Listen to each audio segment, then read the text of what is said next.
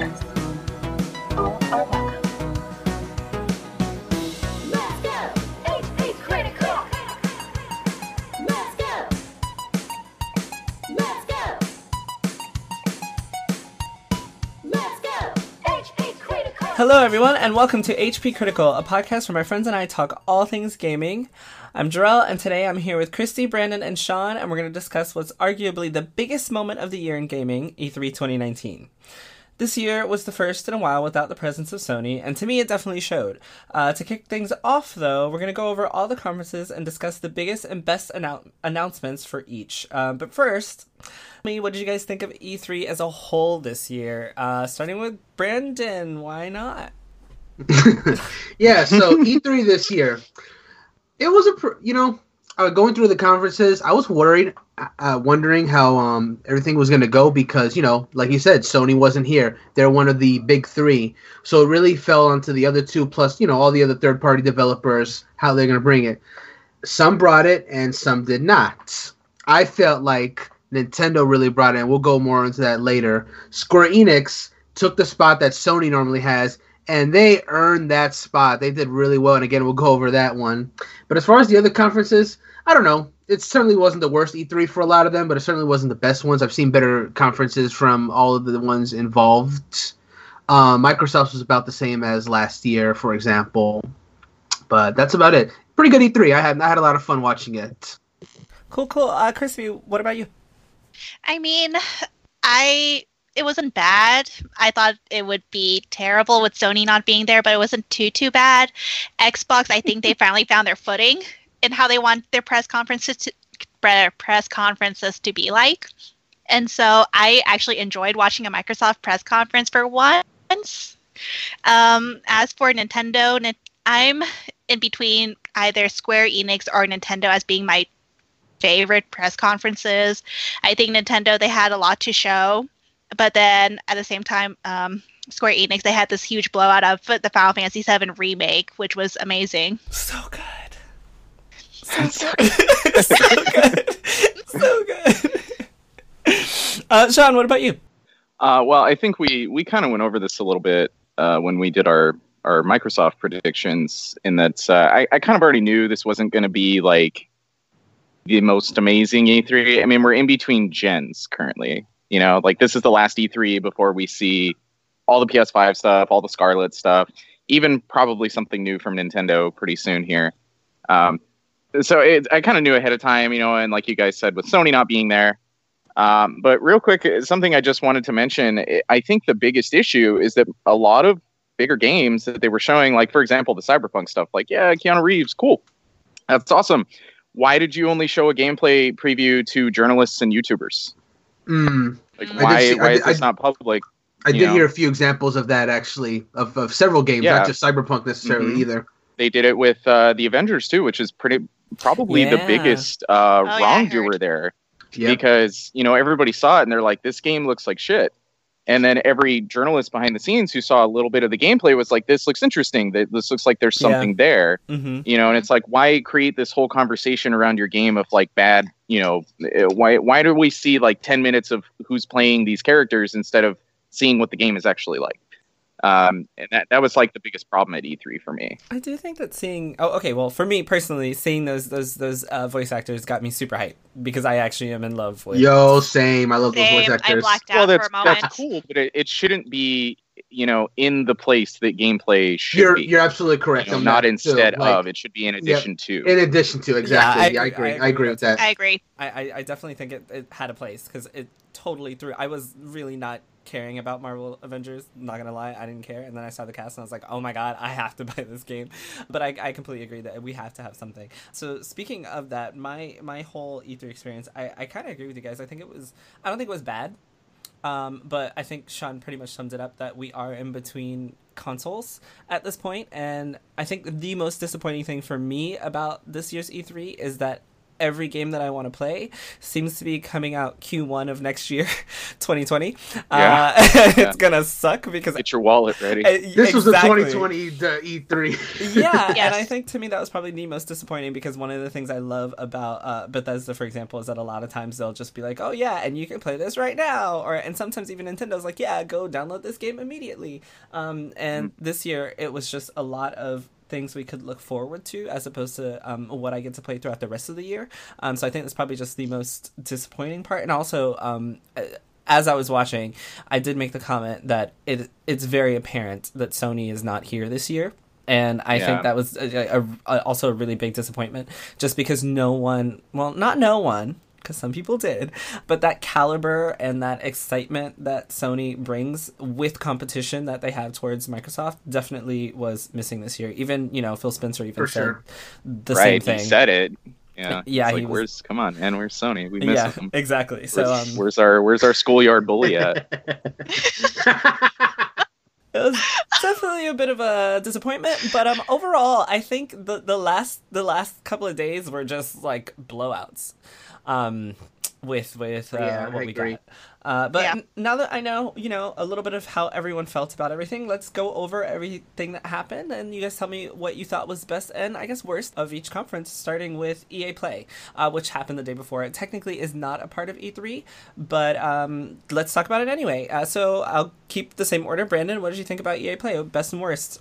I like how they did it this year, actually, because it felt to me like they didn't really have a lot to show to make a full conference, so they didn't do a conference. Instead, they kind of just did a bunch of gameplay videos for a few hours. I think that really worked out well for them. I think it was a smart idea. If you don't got enough for a conference, don't waste people's time. You just went. They basically did a Nintendo Treehouse for their EA games, and I think that was a good way to go about it. But Jedi Fallen Order looks really good. I'm a huge Respawn fan. And they look like they're doing stellar work with this game. It feels like they really thought about it. So many Star Wars games have hey, let's be a Jedi, just slash away, and they're just the lightsabers are basically sticks. This one is they're actually getting slashed. You see them getting cut. Most stormtroopers go down in one hit as a result, which is how it should be. And then other ones will take wounds and stuff like that. And then the Force powers. It looks like a really cool Star Wars game, and that's pretty much the main thing that I was interested in. EA. Good conference. Well, not a conference, but, I like what they did. I won't be the guy who said that Star Wars looked like it sucked. I don't think it looked like it sucked. I just think it looked really slow and not... I don't know, for it to be an action RPG, it just didn't catch my attention at all. That's the thing, too. I think there's a really good reason for that. Yeah. I'm sorry, I didn't mean to cut you off. No, go ahead. What you got? We can. I'll talk about that when we get to my turn. But I do think there's a good reason that people thought it looked worse than I think the game is actually going to be. Okay, I had noticed this a lot when they were doing the gameplay. There's a lot more stealth than I thought, and honestly, I should have expected stealth because based on where it's set in, it's set in between Revenge of the Sith and A New Hope, where the Jedi needed to kind of lay low. So it doesn't really make sense for you to go It doesn't make sense for it to be a Clone Wars style game or a Battlefront type game where you just going guns a blazing or lightsabers are flashing or whatever. It makes more sense that you're kind of hiding and only fighting when you really need to, kind of like Metal Gear style in a way, because you need to kind of stay and stay hidden and stuff like that. But right. Well, Chrissy, what did you think about EA Play? I mean, I like that they adopted the Nintendo Treehouse Live portion for their conference, just because they didn't have that many games to show off. It meant that they can really focus on each individual games that they want to show off, which I think in the end, fans, I feel like if I were a fan of any of the games that they showed off, it was more beneficial.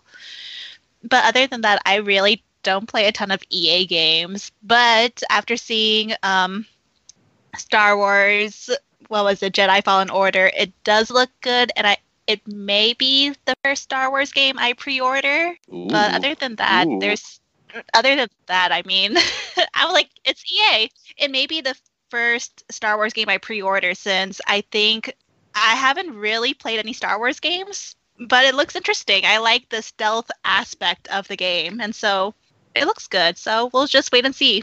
All right, I'm going to go before you, Sean, because I know you have thoughts. Oh, you're good, dude. EA Play for me, I think it was a really honestly, I think it was a really nice way to start the weekend of E3. I agree. It was a nice little appetizer, I feel. I was like, oh, this is cute. Like, and I also agree with Chrissy. I think it was very smart to give us, you know, gameplay of a lot of things that we're going to be seeing, which I think they're one of the few conferences that actually did that this year.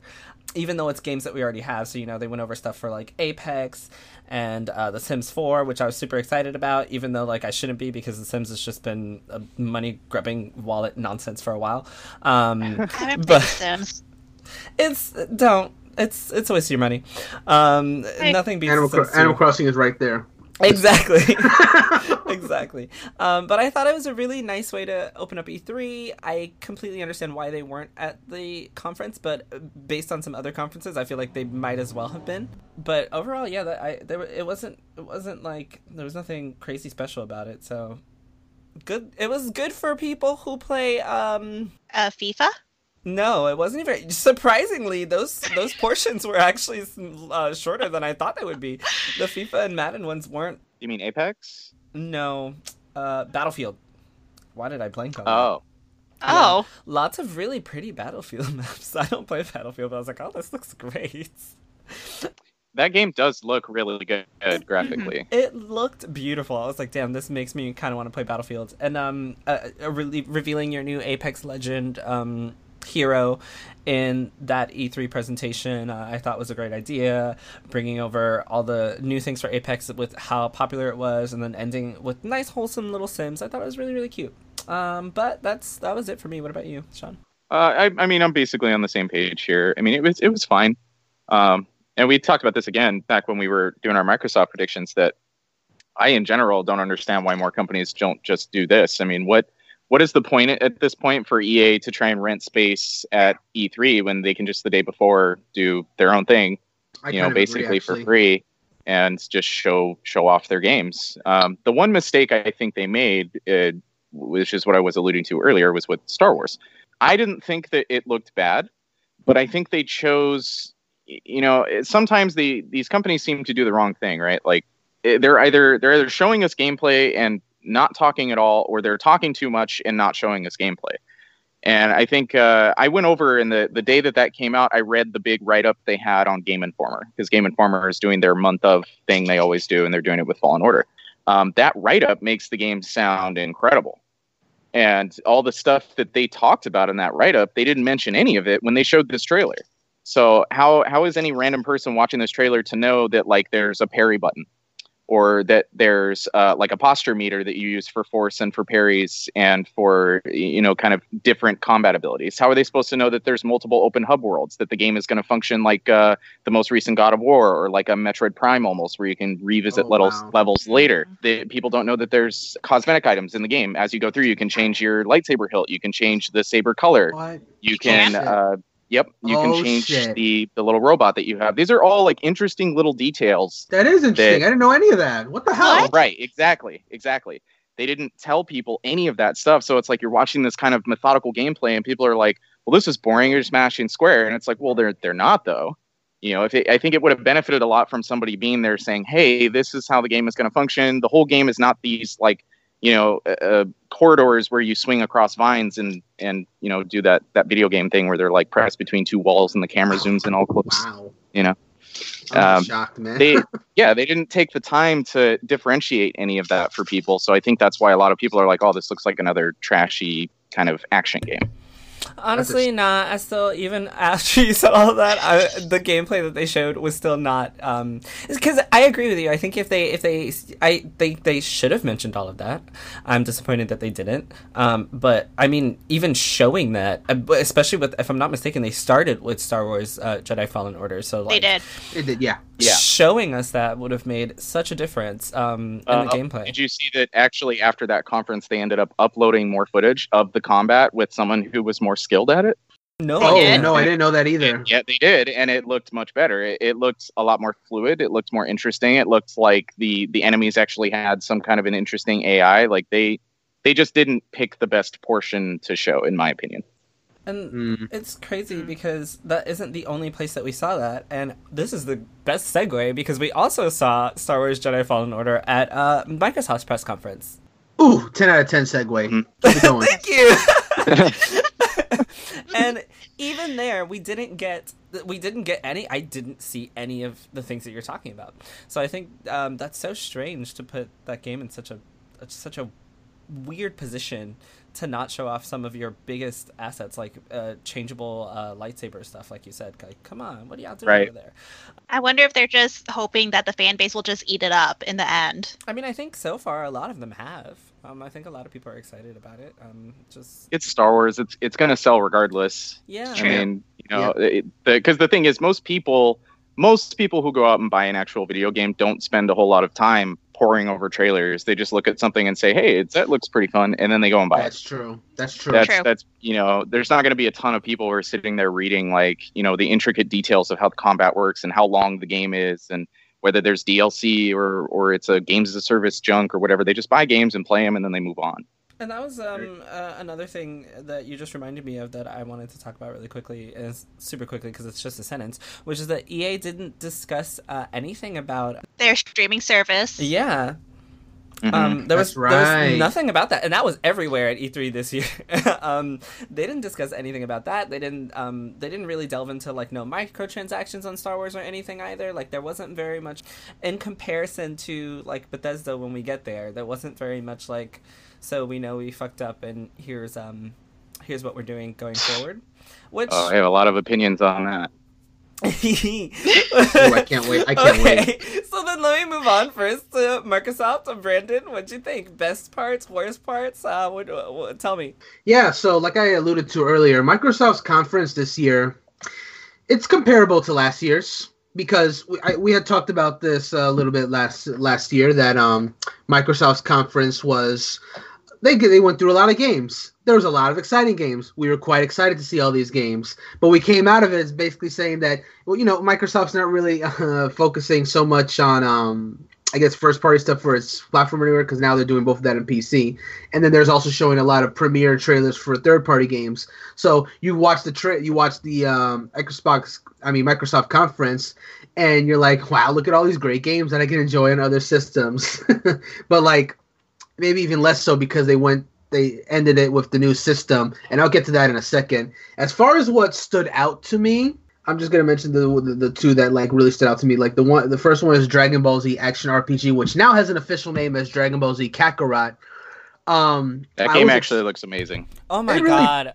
Can I ask you really quick? Sorry, I know I'm interrupting you, but both of you, why does that game look so good to you guys? It literally looks like it's going to be the same 2D fighting style that all the other Dragon Ball games had. Jarrell, I'm actually first off, it's 3D, open world. You're right. Did you watch any actual gameplay of it? Yes, no, I did. I'm sorry. What I mean is I shouldn't have said 2D. My fault. What I mean is that it's the same type of fighting style that we have in all the other Dragon Ball Z games, and it's supposed to be an action RPG. This looks like the last couple of Dragon Ball Z games. I'm not excited. Go ahead. Okay. So I actually agree a little bit. This game I feel suffers a lot from the same problems that Sean just mentioned that Jedi Fallen Order did. The gameplay trailer that they had showed at Microsoft made it look just like Xenoverse, and I was like, mm-hmm. Okay, because yes. I know there's an action RPG, and I was excited. It's but then if you go and see more gameplay of it, then you see it is more of an RPG, and it's like, oh, okay, here we go. There's these RPG elements I was looking for in my action RPG, but yeah, it's the same problem. None of that was on the stage. They just here's this quick trailer.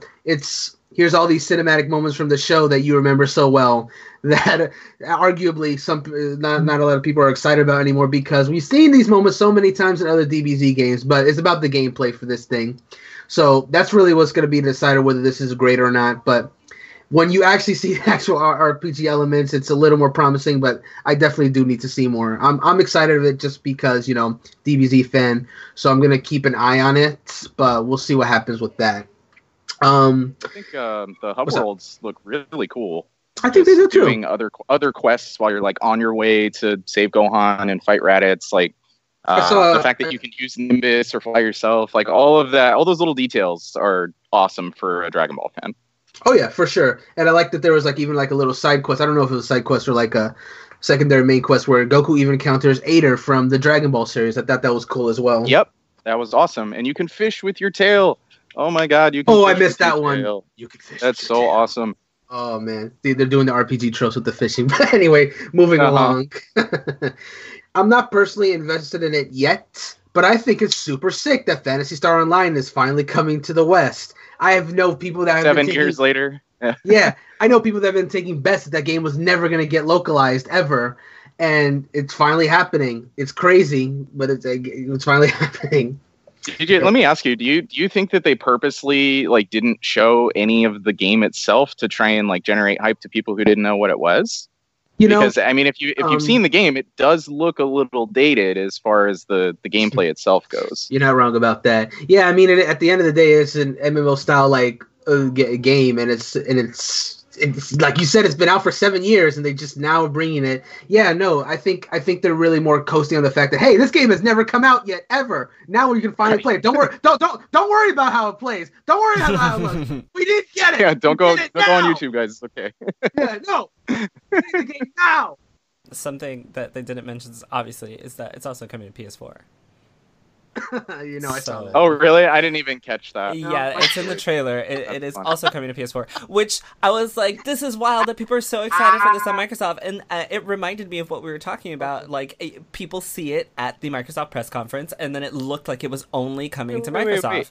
I thought that they were the ones that provided the funding for the localization. Right, that's what they said. Or implied that that was the case at the very least. So that's not true? I'm sure they did, but if I'm not mistaken, when I watch that trailer, I'm going to watch it right now just to be sure that I'm not talking bullshit. But at the end of that trailer, I'm pretty sure it said it's also coming to PS4. But go ahead, continue. Interesting. So that was Phantasy Star Online 2. It's just, cool that it's coming out. Maybe I'll check it out. Maybe I won't. We'll see what happens when it, finally releases. So I guess the last thing I'll talk about as far as the conference is, they ended it talking about Scarlett. I'm quite mixed about it. Nothing cool. It's a really powerful system. Nice. Every new console is a really powerful system at the time. Those are some nice specs that they were touting, but we never actually saw the box, and I guess we wouldn't since it's still in the codename phase at the moment. But I don't know. It's a nice little hint that hey, this is coming soon. You're gonna have it by next year, which means by next E3 we'll just get a full blowout of it. I'm gonna say that half the conference will be dedicated to the box. But I don't know. Let me ask you: do you think that the reason it still has a code name is because they're just struggling like hell to figure out what to call the damn thing? Oh, I didn't even consider that. But considering the woes that came since day one of Xbox One and the Xbox One X and the Xbox One S, sad. Yes, that's sad. Considering that they have been on a roll with the bad names for the Xbox in this generation, yeah, maybe they want to take some time to really think about that. And by all means, take as much time as you need. Have a good name, please. I mean, the worst they can do is Xbox One 2. Oh no. That would be funny. No, do that. Great. Hold on. I'm going to call Phil Spencer. No, I'm going to tweet Phil Spencer right now. @PhilSpencer, Xbox One 2. So really quick, I'm reading this article on GameSpot right now, and it says, Phil Spencer has confirmed that the game will arrive on other platforms, although whether that means PS4, Nintendo Switch, or something else remains to be seen. Mm. And the localization for the trailer happened. It's making its way to North America. He couldn't confirm whether the game will appear in other regions like Europe or in the Middle East because of everything with Sega. And there's no specification on what all platforms means right now based on this article. I don't know how old this article is. It's just the first one I found. But I at least know that it is not an Xbox exclusive. And that's cool. What I was talking about when we had that Microsoft conversation, because they made this seem like it was only coming to Xbox, and that was it. It absolutely felt that way. I can't wait to play Phantasy Online 2 on my Nintendo Wii. and we'll get there too. We'll get there. But yeah, eventually we'll end up on all platforms, or whatever that means. It'll end up on all platforms. So yeah. Okay. But Christy, how did you feel about Microsoft? I mean, I feel like that they finally found their footing in how they want their press conferences to be set up, which I really like that it's just mostly all about the games, except most of the games that they are releasing is slated for 2020. So it was like, what games can I buy for 2019? Or should I just wait until 2020 and just... What about the Forza Legos, dude? Oh my God, don't even get me started. Yeah. Somewhere. I was so annoyed with that. And I know that I shouldn't be, but I was so annoyed. We talked about that. How the Microsoft conference was for sure going to have the Forza car porn because it's not a Microsoft conference without it. But then they did the swerve, no pun intended, with the Legos in there too. Yep. Lego car. That was so stupid. I was so mad when I was on. I'm not even gonna lie. I was like, "This is why is this a thing? Who is this for?" And then I was talking shit about it, and one of my friends was like, "Oh, that's awesome." I was like, "Oh, it's for people like you." Okay. Like, just, yes, Rose, for the people that say everything is awesome. Stupid. Did you have any other thoughts, Christy? Before I was honestly surprised that they announced Tales of Arise at the Xbox conference. Mm-hmm. That was really cool. I mean, where else would they do it? I mean, they could have just dropped a trailer on YouTube. Nah, you gotta get it out there. The next Tales game? After that Tales of Vesperia last year, it got a lot of praise. That's true too. It got Tales has more clout now. Like it's definitely a series that's been steadily climbing up into like the public eye. But that's I was really surprised that they didn't talk about the xCloud streaming service. Yeah, not very much. Yeah. They just like name dropped it and that was it. About it. I was actually really intrigued by it because, you know, they were talking about how you can, you know, play anywhere. Like I can go to a friend's house and pick up my save file and continue playing or something. I'm not even sure exactly what they said. It was so quick. I don't know. I mean, like, after the Stadia blowout that we had a couple days before E3, I was hoping that we would hear more about xCloud just because it was their time to shine. Sony wasn't there. Mm-hmm. So take the time. Hi, so my thoughts for Xbox, I think something that surprised me was their acquisition of Double Fine Games. I was like, oh shit. Okay. That was shocking. Yeah, that was shocking. Oh, yes. I think that they're still doing a good job at getting these developers. I think they're not doing what they need to with them because what was that 4v4 game from Ninja Theory? Can't think of the name of it right now. Ooh, let me look it up real quick. Continue. That was Bleeding Edge. Yes. Yeah. Yes. So Rodrigo wrote an article about Bleeding Edge, and in his article, and it literally made me laugh because I thought that's exactly how I feel. In his article, he literally said that Ninja Theory makes such great, first-party games, like first-person games that are full of story and intrigue, and Is it the best idea for them to be using all their Xbox resources on another 4v4 type title when we have so many out? I have a quick response to that, though, in that it's a smaller part of their team that are making this game, and it was 100% their decision to make it. It didn't have anything to do with Microsoft. Mm-hmm. So that's there could very well be other titles they're developing. Yeah, I know they did say that they wanted to branch out of that and try new things anyway. I just thought that was really interesting what he said, and I just wish that, you know, I know we got that from Ninja Theory, and I know we got Psychonauts 2 from Double Fine. I literally, off the top of my head, cannot tell you anything else we got from any of the other studios they acquired that is noteworthy of anything. To me, personally. Oh, from studios they acquired? I can't think of any either. Yeah. I was just very disappointed because last year we were told that we were getting all of these, and that was something that I said I was looking forward to. Like, okay, what are they bringing? And I can't even tell you right now. Aside from Psychonauts 2, which they just announced that Double Fine, and, you know, Bleeding Edge from Ninja Theory. What about that other game, the 12 something, where the guy's like reliving the same day? Yeah. Was that from one of their acquired developers? 12 minutes, yep, 12 minutes. That I don't remember.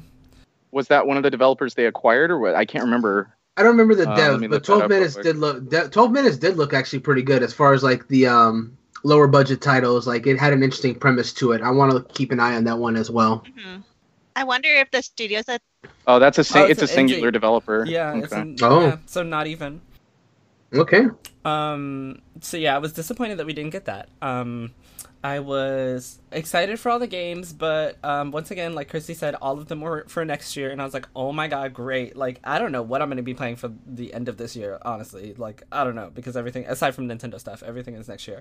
So that wasn't exciting. Forza was stupid. Like, I was just really upset by it. Gears multiplayer thing kind of enticed me, but I was like, I don't know if I'm gonna get on my Xbox One to play it. Crossfire I didn't care about. There was a bunch of stuff. I was happy they got a lot of games. A bunch of stuff I didn't care about. I love Borderlands. I'm not going to play the free DLC that came out because I'm not going to jump back into it. I'm just waiting on Borderlands 3 at this point. They didn't give me enough. Borderlands 3 looks incredible, though. It looks great. As someone who doesn't play those games, that game looks amazing. They didn't give me enough on cloud streaming, like Christy said. Project Scarlett. Oh my God. I was so annoyed with this too because I was like, what was the purpose of telling us what we already know? Because all they did was on there. They didn't give us actually. Like literally everything I heard, I was like, oh, so this is the PS5. Like, all you're telling me is that you've made a PS5 and you have no name for it. You're showing me internal things because you have no images for it, because you have nothing prepared for it. You're just telling me because Sony told me already. And I wish that they wouldn't announce it. I mean, it's coming out next holiday, so like they could have held off. I don't know when they. Yeah, but that's why they did it, though, guys. It was to get ahead of all the leaks because it leaked. It all leaked months ago. That's why they did that. That's true. To be like, hey, at least we get to tell people who don't read, reset era forums, that hey, our new console is coming. Okay, leaks. Well, you know what? Look at what Sony did. They put it in an article. If all you're gonna do is that, just put it in a fucking article. Don't make a big spectacle out of nothing, because that's exactly what they did, and that was really annoying. Do you think that, going back on the acquired studios, they're working on some games for Project Scarlett? I'm sure. That's the reason why we haven't heard anything? That has to be it, because... Right. Yeah, but I mean that can also still be a double release on Xbox One and Project Scarlett. Oh that's boy, true. I'm not looking forward to do it for like another 3 years of that. Where like we're gonna be getting like games for the 3 years that won't take full advantage of the new console because they're also trying to make sure it also functions on the older one. That's the one thing I'm not looking forward to. I'm okay with that. Let me ask you guys a question then. What's up? Because I had a big conversation about this with a friend of mine the other day. Yeah. How are Sony or Microsoft going to tackle this when their consoles are completely backwards? And the reason for that is, looking back at when the Xbox One and the PS4 launched, GTA 5 was, the first big crossover, right? You had an older console, you could buy that version. If you had a newer console, you could buy that version. Mm-hmm. With the upcoming gen, the only real benefit that you'll see is, hey, this game will perform better on it. Yeah. So do they really have a reason from, a Sony standpoint, for example, to make, a PS4 version of The Last of Us 2 and then a PS5 version? Yes. Or do they just... Or do they just put the PS4 version on and then do downloadable texture packs or higher frame rate packs or what happened? Oh, I didn't even think about that. Think about that. But go ahead, Dro.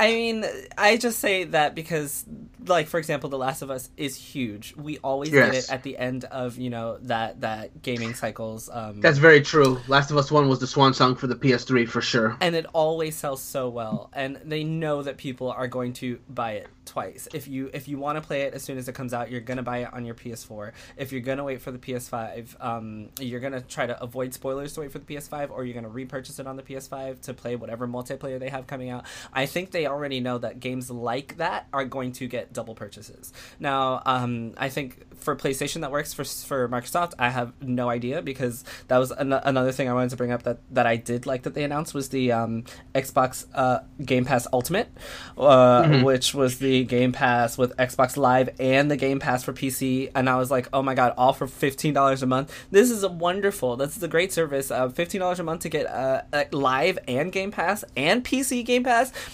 Why the fuck do I need an Xbox, though? At this point, I don't even need the Xbox I have. I have no idea why I'd buy Project Scarlett. But I think Sony does have the first-party titles, 2 more. Especially with, that just seems like really bad press for them, though. That everyone in the world is going to destroy them if within 4 months of each other you can buy a new version of a game on the PS5 when it already runs the PS4 version out of the box. I mean, but we're going to do something Final Fantasy VII Remake is already confirmed to be able to work on PS5.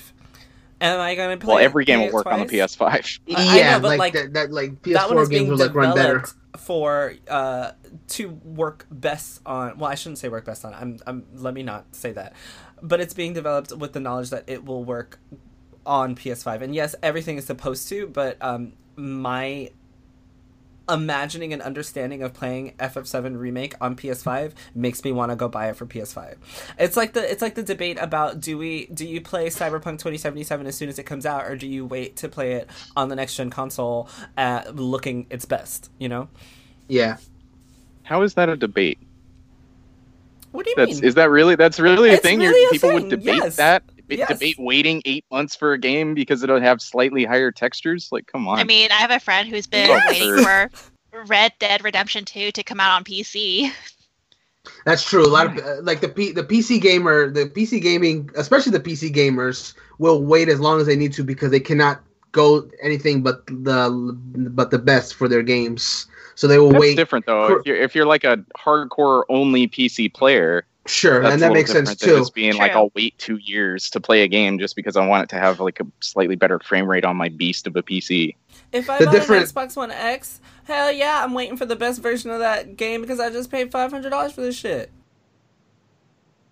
And that's because you have it in that instance. I guess it depends on like what you're intending on like getting as far as like consoles. Like if you know you're already getting the next generation console, and you know for a fact that the said game is going to come out next generation, then maybe you will wait just because you already know. But like for example, this is a very, very, very small percentage of people, but I know there's some people that brought Breath of the Wild on Wii U because they weren't sure if they were going to get a Nintendo Switch, and they already paid all that money for the Wii U, only for not to be supported. It's like, nah, fuck you, I'm going to get this for Wii U. I'm going to get one last game out of this thing before it goes away.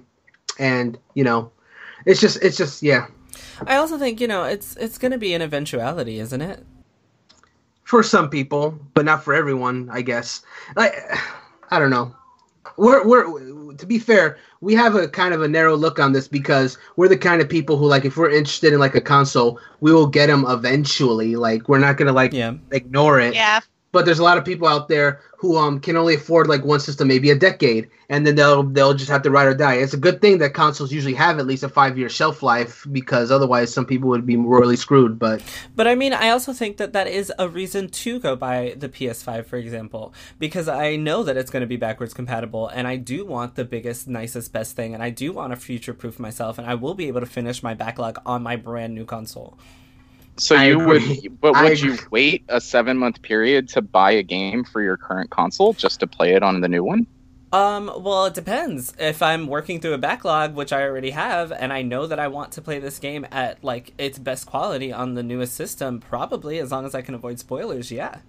Well, but I think the point that Sean was trying to make, Jarrell, is like, it depends on like how much you really want to play that game. Like, it's not so much of like avoiding spoilers, like that if you're willing to do that. Are you willing to like wait, like for like a game that you really care about?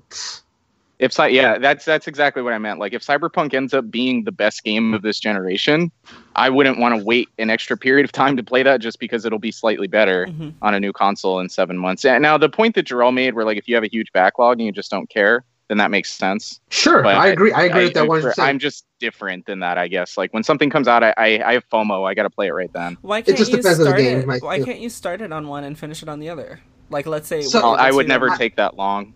Not me personally. I guess someone else could. But also... I wish there was more games to support that. Why can't you just replay it on the newest console? I would totally do that. That's where our whole argument started. That's why I was saying, like, you could... Why would developers even make a new disc in a new box for a Cyberpunk on PS5 when you can just put your whole disc in? You know, it's going to be really hard, I think, for Sony or Microsoft or anybody else to try and sell somebody, especially anybody like us who's consumer savvy, you know, to be like, hey, we're not going to release any downloadable patches, which would make sense. We're just going to make you buy a new disc for the same game. Yeah. So speaking of that, that was how I felt about Microsoft. Sean, really quick, what did you think? Oh, yeah. I got a little derailed. Microsoft is fine. It was the same as it's always been. Kind of like Christy said, like they know what they're doing now. I don't think their conference was bad or anything. It was, well, yeah, I guess it was. It was pretty bad. I mean, I felt like it was the same like last year where it's like, look at all these games I can play on a PS4. Yeah. Right. Yeah. Because like the thing I was most excited about was Elden Ring. Like, God, what a god tier CGI trailer that was, man. That's all it is, though. And I was a little irritated by that, but it's kind of like I know this company. I've played all their games. I have 100% faith in them. They're one of the few. So getting a lore trailer teaser was fine for me. There was a lot of little lore to unpack in a minute and a half or however long it was. So that was cool. If you guys remember when we were talking about Microsoft, you asked us at the end, like, okay, how does Microsoft like win E3 or how do they do well at their conference? And I was like, at the end of the conference, you show Halo Infinite running on the new Xbox and you show me like multiplayer or something. And they did part of it. Yeah, I was like getting there. I was simmering a little bit. I was like, oh, there's Scarlet. Oh, there's Halo. I was like, okay. And then they're just like, have a good night, guys. I was like, you son of a bitch. Are you serious? Like, really? Like, I care about this dumb CGI that, you know, just so Master Chief can be like, no, we fight. You're so close. Like, oh my God. Like, and again, like we talked about earlier, that's like a big problem at E3 in general this year. It's just like, look at these CGI trailers, guys. Like, aren't these great? You know, like, these specs don't mean anything to me if I don't know what Halo is going to look like playing on it. And it's probably because they, like you said, they don't have a functioning box yet, or they're not willing to show people dev kits or whatever. And I think Microsoft, to me, was good but boring. And I'm actually bored with their press conferences. Not the games that they're showing off. Actually, yes, some of the games they're showing off were kind of boring. So I think they need to really focus on not having 60 games. Well, I guess, yes, because, you know, everybody has different taste in games. But really just giving us quality things that were... I still don't know what was shown that I can't go play somewhere else. Yeah, that definitely was a problem. I mean, and you guys mentioned too with like the Game Pass, like that's really cool. I think it's a great idea, and it's something I wish Nintendo would do. By God, for their virtual console, it's like money on the table. Yeah, you know, for that they're not doing anything with. But I think, you know, again, like you guys mentioned, it's a bigger issue of who is all this stuff for? It's the same thing with like Google Stadia, right? Like who are they targeting? And the same thing with the Game Pass. Like how are all of these companies going to get everyone's money and, you know, still make money off of console sales and still make money off of their Game Pass and then still make money off of their xCloud service, and Stadia wants to make money and, you know, PS Now wants to make money and, you know, there's all these different services competing now, and it's like the nomenclature around them even is so confusing that half the time when I'm sitting here reading endless articles about it, I still don't understand like what I'm supposed to be doing or what I'm supposed to be thinking is like the benefit of these programs. You know, I 100% agree with everything you said. So next up was Bethesda, and let's do same order. Brandon, standouts for Bethesda. Standouts for Bethesda. That's tough to say. This is another conference that I don't know if it should have even necessarily been a conference. This is the conference that I watched and was like, they kind of probably should have done the same thing they did that EA Play did. And like, I wonder how many conferences I'm gonna like start thinking about that now. Like, if I'll go into it, I wonder if they should just have shown gameplay. But regardless, what do you mean? You weren't all into the what? Oh my God, what stupid thing did they say? They were like, fuck yeah, we made a battle royale. In Fallout 76. Yeah, and the paid audience was like, wow, oh my God, paid audience. Oh my God. The fact that they went out and talked about Fallout 76 and there was cheers, I think, gives a lot of validity to the paid our audience argument. For real. Like the fact that I could believe split. Like I could believe half boos and half but nothing but I was like, oh, all right. Yeah, it was a little overwhelming, right? And they had more cheers than like FF7 remake. It was ridiculous. And I think the most ridiculous, I know I'm cutting into your section really quick, Brandon, but I think the most, and this is actually all I have to say, is that there was only two good things about Bethesda. One of them was Ghostwire Tokyo, just because that woman is like the best E3 presenter in the world ever, and I love her so much. She's just amazing. That was great. And then I remember, Sean, I was just talking mad shit about everything that they showed for Elder Scrolls. But I specifically remember when they were talking about Fallout 76, and they were like, we have the nicest community ever. And I was like, bitch, you fucking liars. Like, you could... I literally just read an article like a few months ago about these guys who were getting griefed on that fucking game so horribly, and it was on Kotaku and it was everywhere. Like, you're fucking lying, and then you have these people cheering their stupid asses off and this meme cheering bullshit. Like, I'm so over everything Bethesda has to do after that. Their only saving grace was Ghostwire Tokyo. Fuck Bethesda, and I'm done. Finish, Brandon. Yeah, I'm sorry. No, that's pretty much what I was gonna say. That all that really interested me personally was Ghostwire Tokyo, because that presentation was fantastic. The game looks dope. Doom Eternal, if you like Doom. I don't personally care about Doom. That's all I got for Bethesda. It just wasn't enough for me. That's it. Chrissy, what about you? I feel like Jarrell just summed up everything, except for like Deathloop. It looked interesting. They also had that mobile game, right? Bethesda. What was that? Commander Keen. Game? Yes. Oh yeah. That. That looks funny, but whatever. Well, Sean, what about you? Okay. Well, in contrast to what Brandon said, I fucking love Doom. Doom 2016 was unbelievably awesome, and I think Eternal looked incredible. But Bethesda doesn't really have much to do with that. You know, it's a good developer. That's the bottom line there. That game's going to be good. Ghostwire Tokyo looked really cool. Another really talented development staff, so I'm sure that game is going to be really interesting. The Fallout 76 stuff, man, I'm sorry. They don't get any credit from me for being like, yeah, we messed up a little bit. Like, no, you messed up a lot. And you went on IGN and said that you knew that it was basically going to be trash and that you were just going to try and fix it later, which is like the biggest issue in the gaming community right now with AAA games. Even we were talking about... Sorry, go ahead. No, go ahead. It's sorry. I was going to say, we were even talking about how the game, literally all they did was added things that should have been in the game in the beginning. Yeah, are you kidding me? They got cheers for adding NPCs? Oh my God, guys, the technology finally caught up. We've never had an NPC in a video game before. The fact that there was no people yelling about time, it also says a lot. Well, that's the other thing I said. This game was literally built to not, according to them, it was built to not have NPCs. It was supposed to be a, you know, player experience, and we were just supposed to be playing through it. Y'all fucked up, and now you're just adding all the shit that you should have had in the beginning because you fucked up, and you think I'm supposed to cheer for that shit? And then to top it off, you give me Battle Royale. I don't give up. I'm done. Well, and that's the thing right there too. It's like, I mean, anybody who's played a Fallout game knows that, like, the gun mechanics are so trash. They're so bad. Like, that's like the worst part of their games. And that's the thing. That's why Fallout 76 sucked. Because when you play Fallout, you're not playing it for these amazing gun mechanics. You're playing it for this cool world, for these interesting characters, for these storylines. And it didn't have any of that. And now they're just trying to kind of retroactively add that in and expect people to be, you know, excited about it.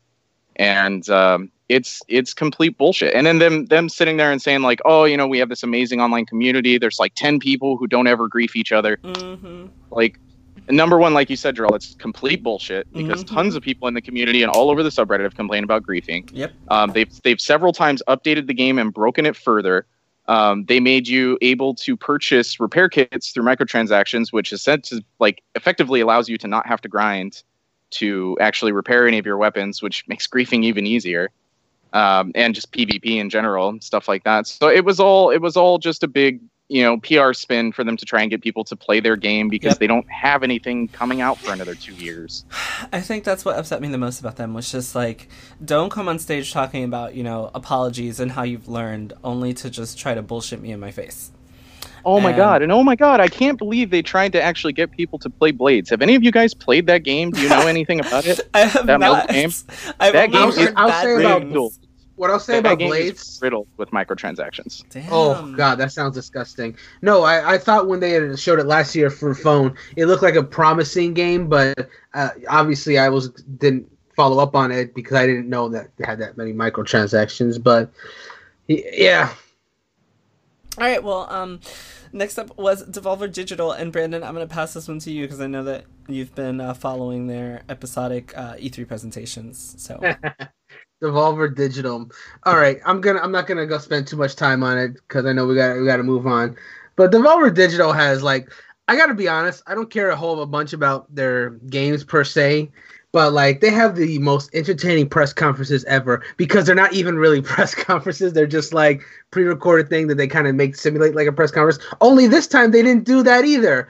episode 3 of the Devolver Digital Insanity Saga had them basically do the Devolver Direct, where they basically just did a parody of a Nintendo Direct. It was hilarious. And there were some game announcements in this weird show. I mean, The Messenger's getting a free expansion. That's pretty cool because I know a lot of people love The Messenger. There's also this really cool game called Devolver Bootleg for Steam, which is just like a bunch of like they bootleg their own games and made like arcadey versions of them that you'll be able to play. Even like they even made like a parody version of Castlevania called Cat-sylvania, where you like a cat instead of like a Belmont. That sounds so stupid, but I love it. It's so stupid. Yeah, no, like there's not much more I can say about it because again, it's not really a conference. It's just an episode of a weird art piece thing, and it's going to continue because like last year they ended it with saying to be continued. So I will tune into E3 2020 to see where part 4 of this story goes. Wonderful. So really quick, the only thing I do like about Devolver is I think that they're funny. So there was an IGN poll the other day about like who did the best at E3 or which was the best conference at E3, and it was like Nintendo was there and Microsoft was there, whatever. And then in the comments section on Twitter, Devolver responded and said definitely Nintendo, and I was like, oh my god, this is great. Like this is super hilarious. But I'm gonna skip the PC gaming show if you guys are okay with that. I'm cool with that. I'm fine with that. All I'm going to say about the PC is that they had Shenmue 3 there. For better or for worse, it looks like a Shenmue game. Oh my god, really quick then. Is that game? And they cannibalized their whole audience. Yeah. They put the game on Epic. On Epic. Yeah. They sure did. It's a fucking Kickstarter game. Like, are you kidding me? For PC, yeah, it's on the PC it's going to be an Epic Store exclusive, like oof. Yikes. That is so. And they're not giving refunds to any of their backers either. Oh what? My god! I don't want to get into this conversation because I have feelings. Okay. Next up was Ubisoft because I don't even want to talk about that. Next up was Ubisoft. Brandon, please, your thoughts. What was the best part? Ubisoft. It was a weirdly paced conference, I must say. I'm not going to go as harsh to say they shouldn't have a press conference there because there was a few interesting things there, but it was just so weirdly paced. They started with, first they started with the Assassin's Creed Tour musical, which is very nice. I know a lot of people groan anytime Ubisoft starts with music, but I don't know. It's a nice little way to start to kind of lead into things. But what the actual first game they actually talked about was Watch Dogs Legion, which actually looks really cool. I know Nolan was really excited about the fact that there's permadeath. Like every time a character dies, you move on to another character entirely, which is very reminiscent of the game Zombie U, if any of you ever played that, where anytime you died in Zombie U, you'll never play the exact same survivor. You will move on to a different survivor until you complete the game. And it was astonishing how many survivors they had to make that system work, but it's there. Makes sense because you can control and use any NPC. Which is so wild Legion, to me. So, like, that is so really crazy. Cool. Do you know the amount of voice acting they have to do? Like, oh my god. Yeah. Like, there's no way. I'm still shocked. Like, someone explain to me how this works. I don't understand. Go ahead. Well, it could mean that there's not as much of it as far as directing, the story in general. It might be far less focused as far as the storyline, because you're kind of just like some nameless person. Yeah, I'm just doing hype bullshit, but I completely agree with you. Well, I guess it could be. They might implement it perfectly, and it might be incredible. I would be very, very, very impressed and shocked. If they could, yeah. So what I was going to say is the only other thing that really stood out to me. Well, actually, there was two things. Because I alluded to this earlier, so I have to follow up on it now. They did their usual Just Dance presentation, with the concert and the presentation and everything like that. It's a hallmark of a Ubisoft conference at this point. At this point, I'd be disappointed if they didn't do it. It's part of the song and dance. I'm just happy it wasn't in the beginning. They kind of put it in the middle, got it out, and then it was done. The reason why I'm bringing this up now is because it is astonishing to me that this game is still coming out for the Wii in addition to all the other platforms. Like I have here on my notes, like when I was taking the notes of all these announcements, I have here Just Dance 2020 comes to everything, caps, including Wii. So what I've been told about this, I don't know if this is true, which first of all, I actually appreciate that they're still bringing it to Wii. So what I've been told is that a lot of, I don't know if this is true, but a lot of hospitals will use, you know, Wiis in their rehabilitation centers. And so something that they do is that they use the Just Dance as a part of it.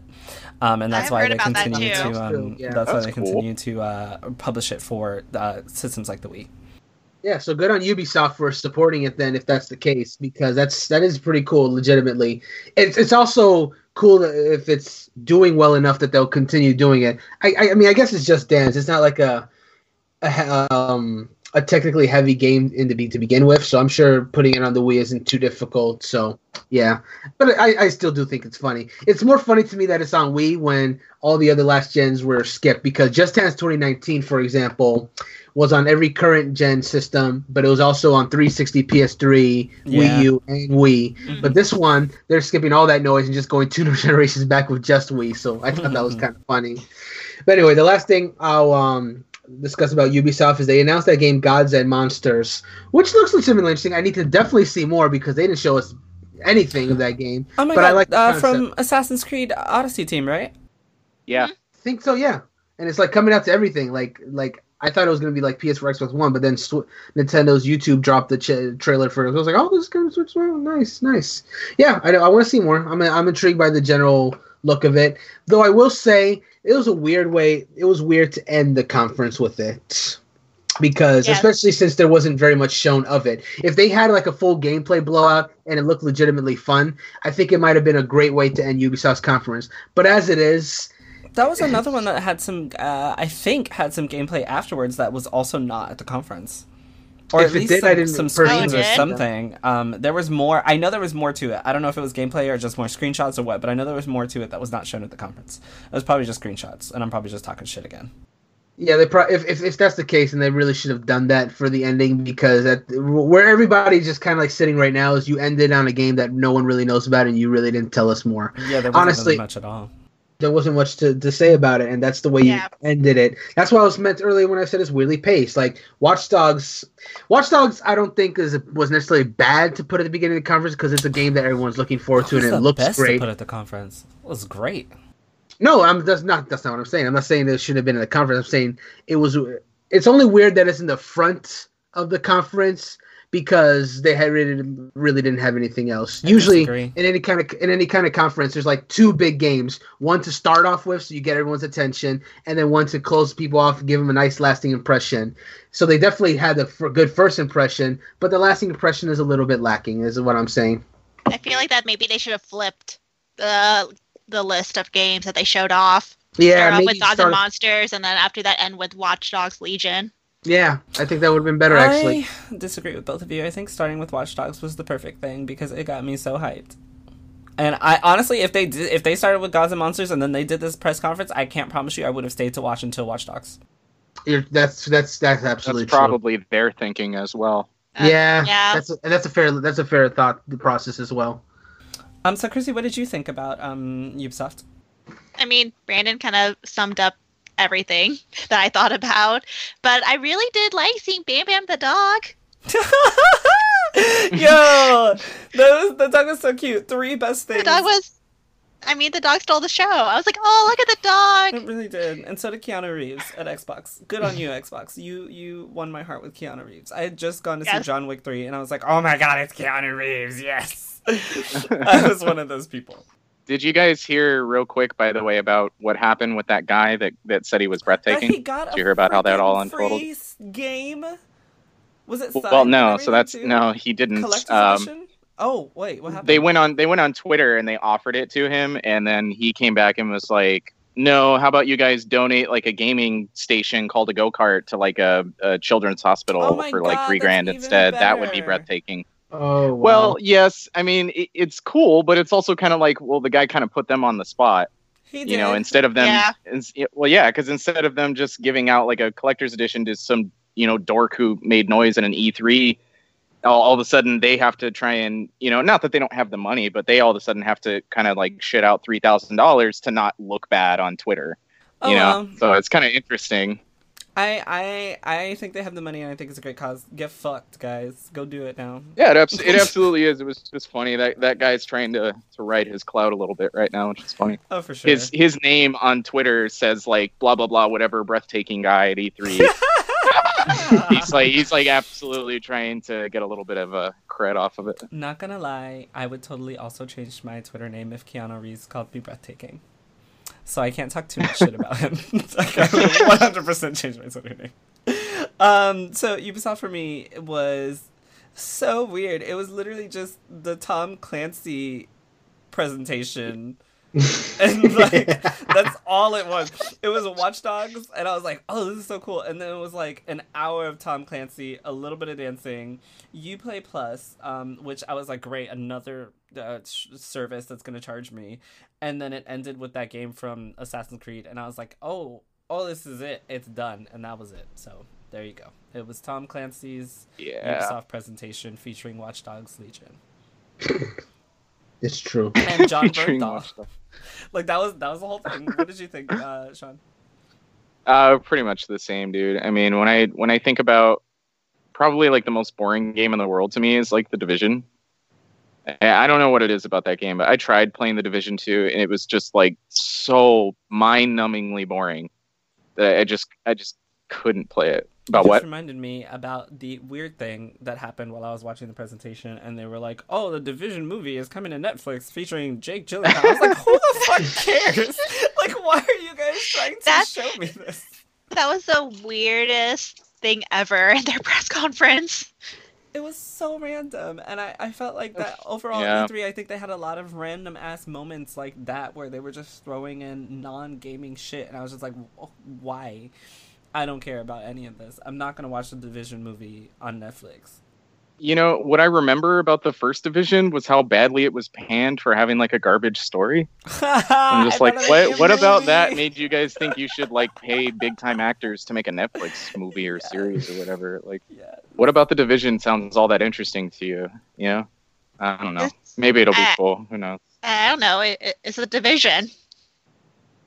I don't know. I feel like this is divisive. One more quick discussion point. Sorry, Sean, were you done?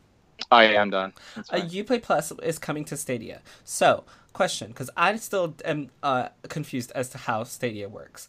Does that mean if I have Uplay Plus for $14.99 a month, I can get the base version of Stadia, the free version, and then still have access to all my Ubisoft Uplay Plus games without having to pay? I think so. Yeah. Now, does that mean that I still get the 4K? But since I'm not paying for it, does that mean all my games are downscaled to the 1080p free version? Bullshit. Yes. Yeah. So I would have to pay $15 a month for that and $10 a month for Stadia to enjoy the games at their best. Yeah, well, because the way you should think of Stadia, I guess, after I've read everything I have on it, is that basically Stadia is like an alternative to owning a PC or a console.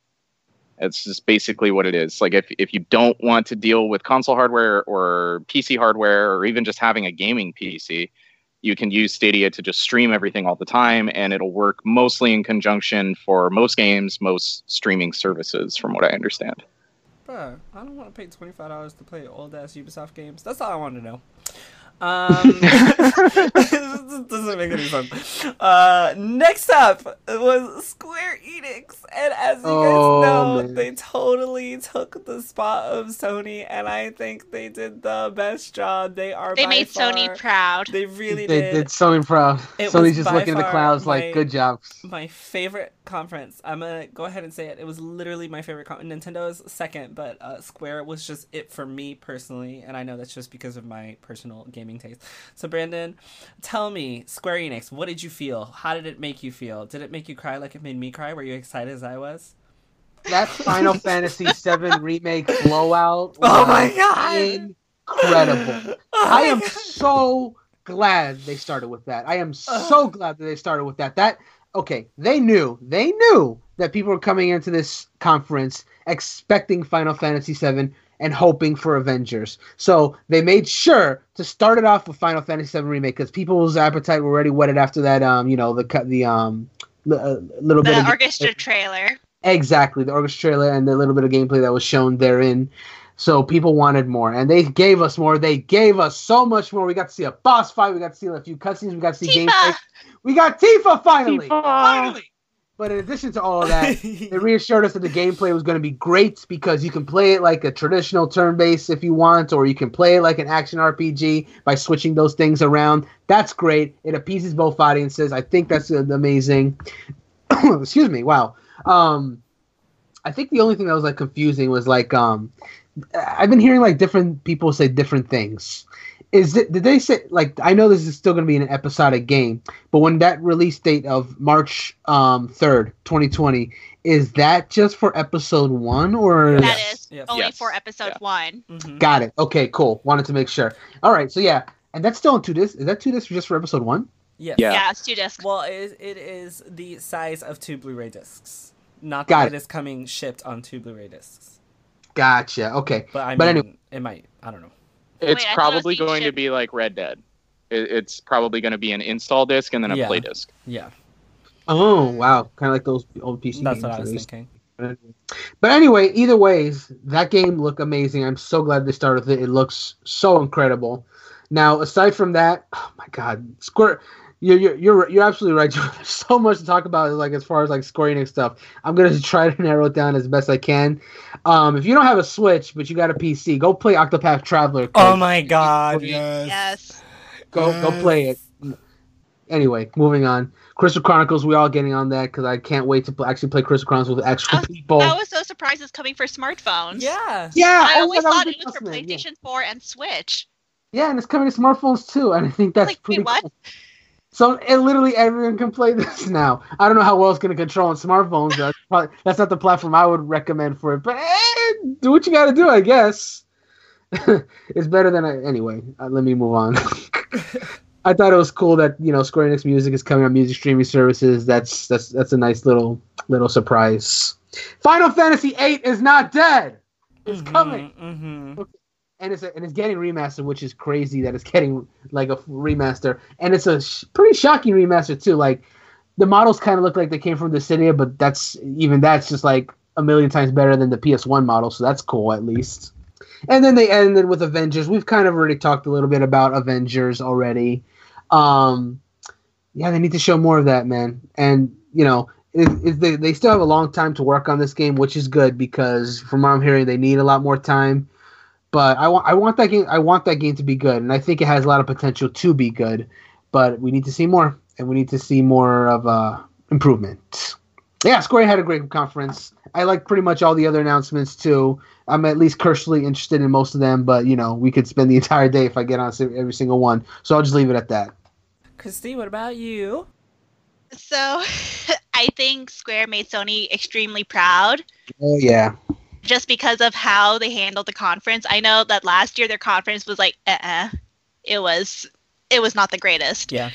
And I was not expecting them to start off with Final Fantasy VII. I was expecting for them to maybe end it on 7 just to keep the momentum going, but to start it on 7, that was fantastic. And also I know that Sean, he mentioned earlier that how they should have brought somebody out to explain the gameplay. I like that for Final Fantasy VII when they were doing the huge blowout. Yeah. That's what they did. Yep. He was a proper hype man too. He was explaining very well how this game plays and then getting people excited about it. On Twitter, he was like, "I'm so happy that I was able to do this." He was like, "It was just amazing," and I love the fact that Nomura.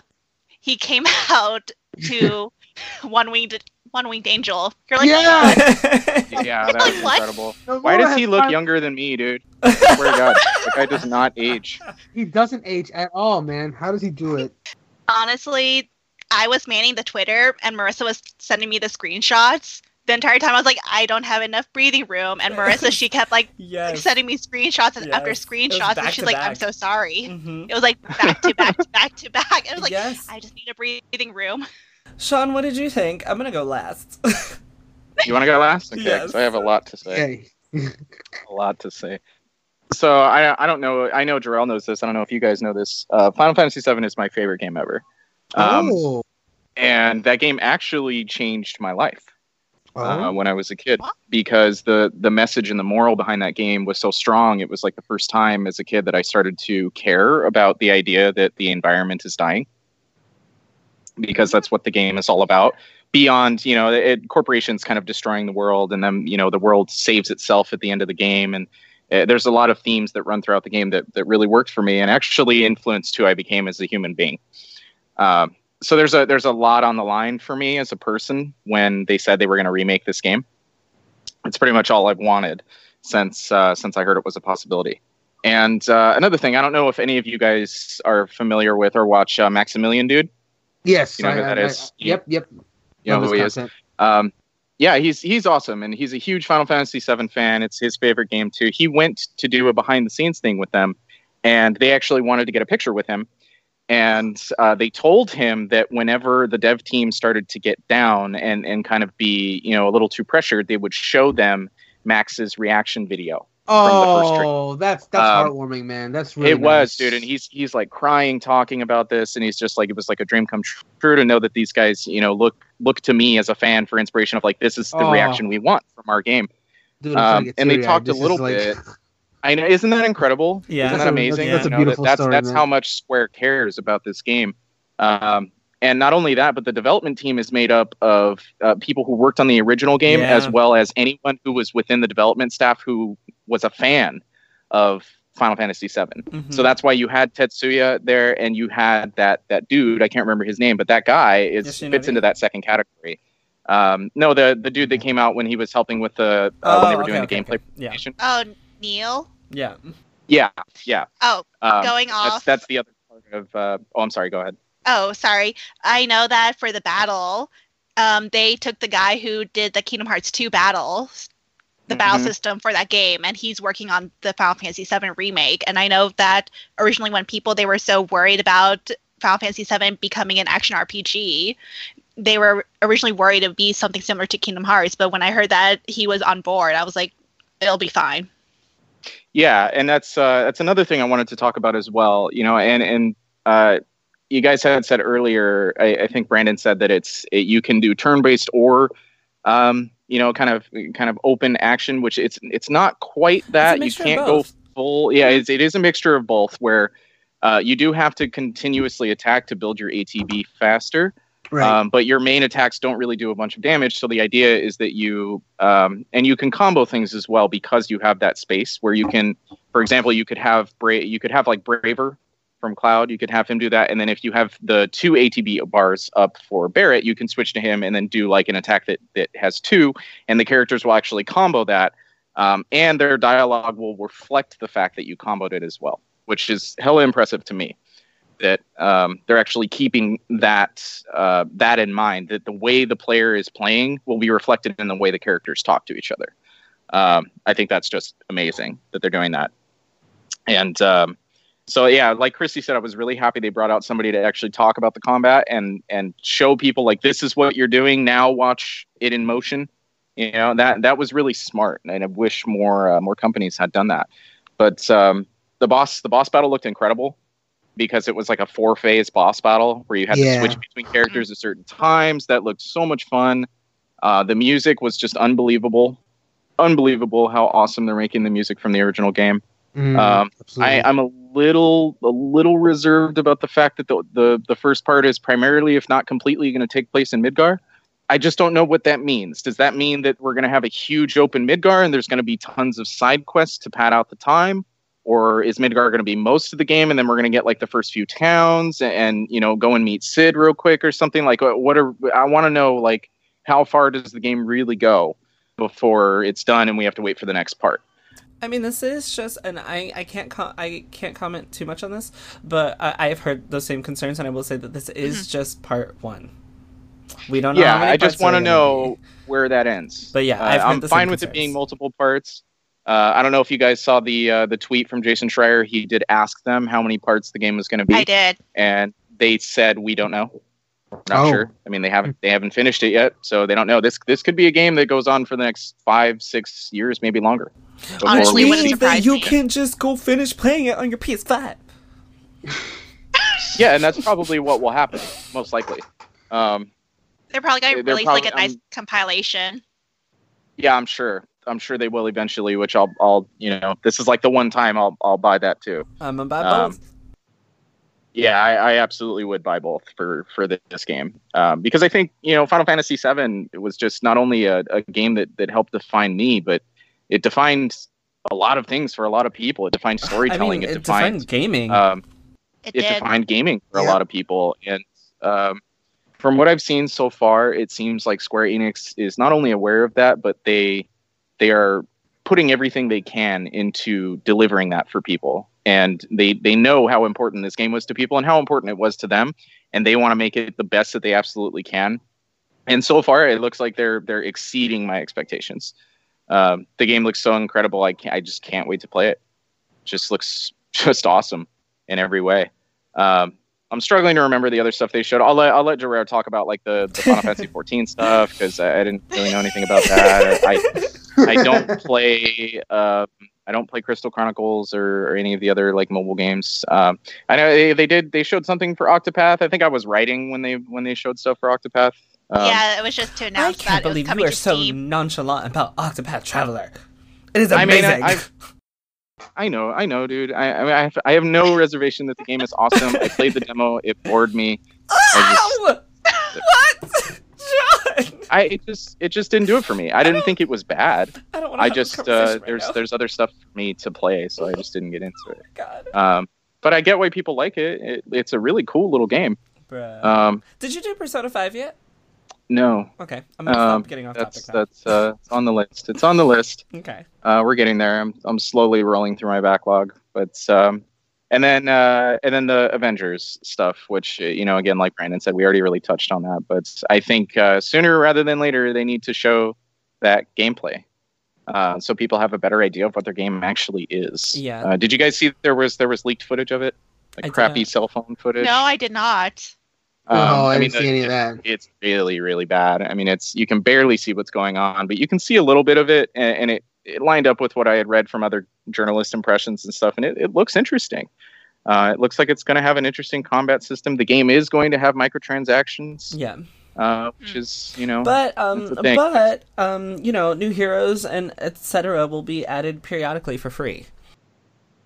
Right, which is, it just pick your poison at this point. You either want a game that is a full game at launch and then you pay for DLC, or you want a game that is like the Jim Sterling, like live service, where you get stuff over time and it's free, but you can pay microtransactions. It's just the state of the industry at this point. People get mad at one and they get mad at the other. There's not a lot of winning for companies that want to put out content over time anymore. So whatever, it is what it is. But I'm interested in the game, especially if it has cool like co-op missions that are separate from the single player story. Would be really fun. Just to hop in and play, random missions with friends sounds like a great idea. So yeah, come on, Avengers Online co-op. How can you go wrong unless it sucks? I mean, it is Square. I mean, so is Final Fantasy VII. Well, different teams. Still, totally I have faith in Square Enix. Stop it. Stop trying to crush my dreams. I do too. I still am on the side that I thought everything was cool about Avengers. I thought the footage they showed was pretty cool. I was happy to see the voice actors involved. I know some of them from other games, and they seem like they're going to do a good job. I liked everything they showed. I just felt like it was like right before they were going to show off real gameplay, they just left. So I was like, oh, okay. But overall, I thought Square Enix's presentation was great. So, as I was watching this presentation, I was texting my boyfriend and I told him, I said, this is exactly how you do an E3 presentation. Square Enix, I think, was what everyone needs to look at going forward, because it was just, I think some of the best things to me were the synergy of their presentation. I think it was just, like Christy said, it was just back to back to back to back. And it wasn't just back to back, like, random bullshit like Microsoft. It was back to back shit that we care about. It was back to back bringing on developers that actually care about these games that they're making. Even, you know, you were talking a little bit about Final Fantasy XIV. I fucking love that game. To see a new trailer for it and to see people online reacting in a way that's like, hey, we actually want to play. Like, I wish this wasn't an MMO. I wish this was like a real game, because this shit just looks so good. Square Enix's press conference was just game after game after game that looked really good. And I was writing a piece that I'm not finished with, talking about how 2019 is the year of the JRPG. Even with Tales of Microsoft and a couple of other things at Microsoft and Square Enix, especially for Final Fantasy fans, like 2019 is the year of Final Fantasy. I have not played Final Fantasy VII. I'm actually about to start it. I was going to start it tonight, but I think I'm going to start it tomorrow for the first time. But just, I think being able to see the love and care and commitment that Square Enix and their different developers have to their games live on stage, having that crowd interaction that's real, not some Bethesda bullshit, knowing that people love these games so much and the way that they present them, I thought that, like, there was no downtime during Square. Even if you didn't like a game, and this is just me, I might be a little biased, even the games that I wasn't, like, I don't give a shit about Dragon Quest. I know people really like Dragon Quest. We found out that Dragon Quest is coming to Switch at this conference. We found out, you know, that Square Enix's, their entire library, which, like, I knew this before, but this is wild. I have every mainline Final Fantasy game soundtrack on my iPad, and those songs are, like, classic. That's a huge deal. Like, it may seem like something that they just threw up, but that is huge. To be able to have all of that access on Apple Music and Spotify for what, $5 a month or whatever you're paying? That's ridiculous.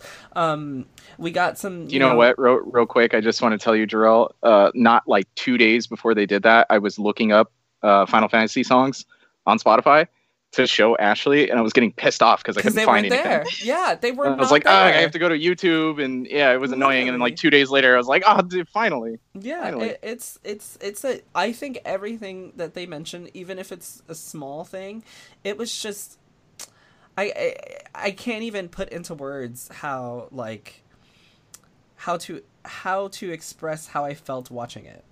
Like, to start with Final Fantasy VII's remake, and then to create something that is a mixture between, you know, two different styles of, you know, turn-based ATB and action RPG. I never imagined that combat in this game would be like that. I never thought that was a thing, and somehow they've managed to just completely surprise me with the way they've decided to go about this. It's like a mixture of Final Fantasy XII, Final Fantasy XIII, Kingdom Hearts, and, like, it all works. And like Sean said, bringing someone on stage to discuss how it works, like to show us exactly what we're going to get, and then showing us what we want, like knowing what your fans want, showing them what they want, and getting them hype throughout it. It was... we had already seen the trailer from the concert, but now it's like, okay, you thought that was it? Fuck no, we're giving you Tifa now. Like, we're giving you even more. Like, even then, they already knew that people were asking for Tifa. Exactly. And they even teased it during their thing, too. Exactly. They're like, oh, yeah, do you think we'll see Tifa? Maybe, right? Like, this is all, it all just leads to, like, it is what Nintendo is missing in their Direct. It's that person-to-person, like,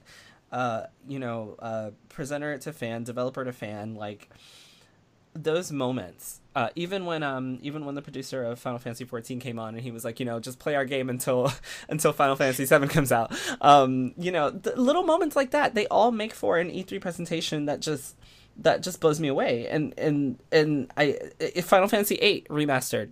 We now have... I never played 8 either. I literally just finished 9 today. I'm catching up on Final Fantasy games that I haven't played. You finished 9 today? Ooh, I did. Awesome. I just finished it before the podcast. I never played 8 before, and I know, Christy, we were talking about how, like, I love 8. I always thought I wouldn't be able to play this game. And now I have the ability to play it remastered. It's just like... I I don't know. And then they gave me Avengers, and I was just like, I was so ready to just like cry at the end of this presentation. And then they gave me Avengers, and like, you know, I love all those voice actors. I'm a Marvel fan. I'm an Avengers fan, not the biggest fan. But then they tell me I don't appreciate that we didn't have the combat or like actual in-game footage. But yes. I do appreciate that they're outlining what's going to happen, you know, online, like you said, online co-op of being able to jump in and, you know, play as Iron Man while you play as Thor and Hulk or whatever. Like, that's, let's do it. Like, as long as it's not fucked up, let's do it. And the talent behind this game, like, I'm so down for it. It was just, no other conference gave us as many like blowout things as this one, as many in-depth looks towards games as this one. Like, I think Final Fantasy VII was probably the most in-depth look at a game that we got all E3. I can't think of any other game that went as in-depth as FF7's remake did. That's probably the most, for sure. Even more than Watch Dogs, because, again, someone was actually talking during the thing to guide you through the demo. Mm-hmm. Mm-hmm. The pre-order is ridiculous. Like, I'm not giving them like almost $400. Like, whatever. But I just did the regular deluxe. That's the other one's a bit too much. But if you guys have ever bought the Player at Sky figures, you probably haven't. They are that price. Yeah.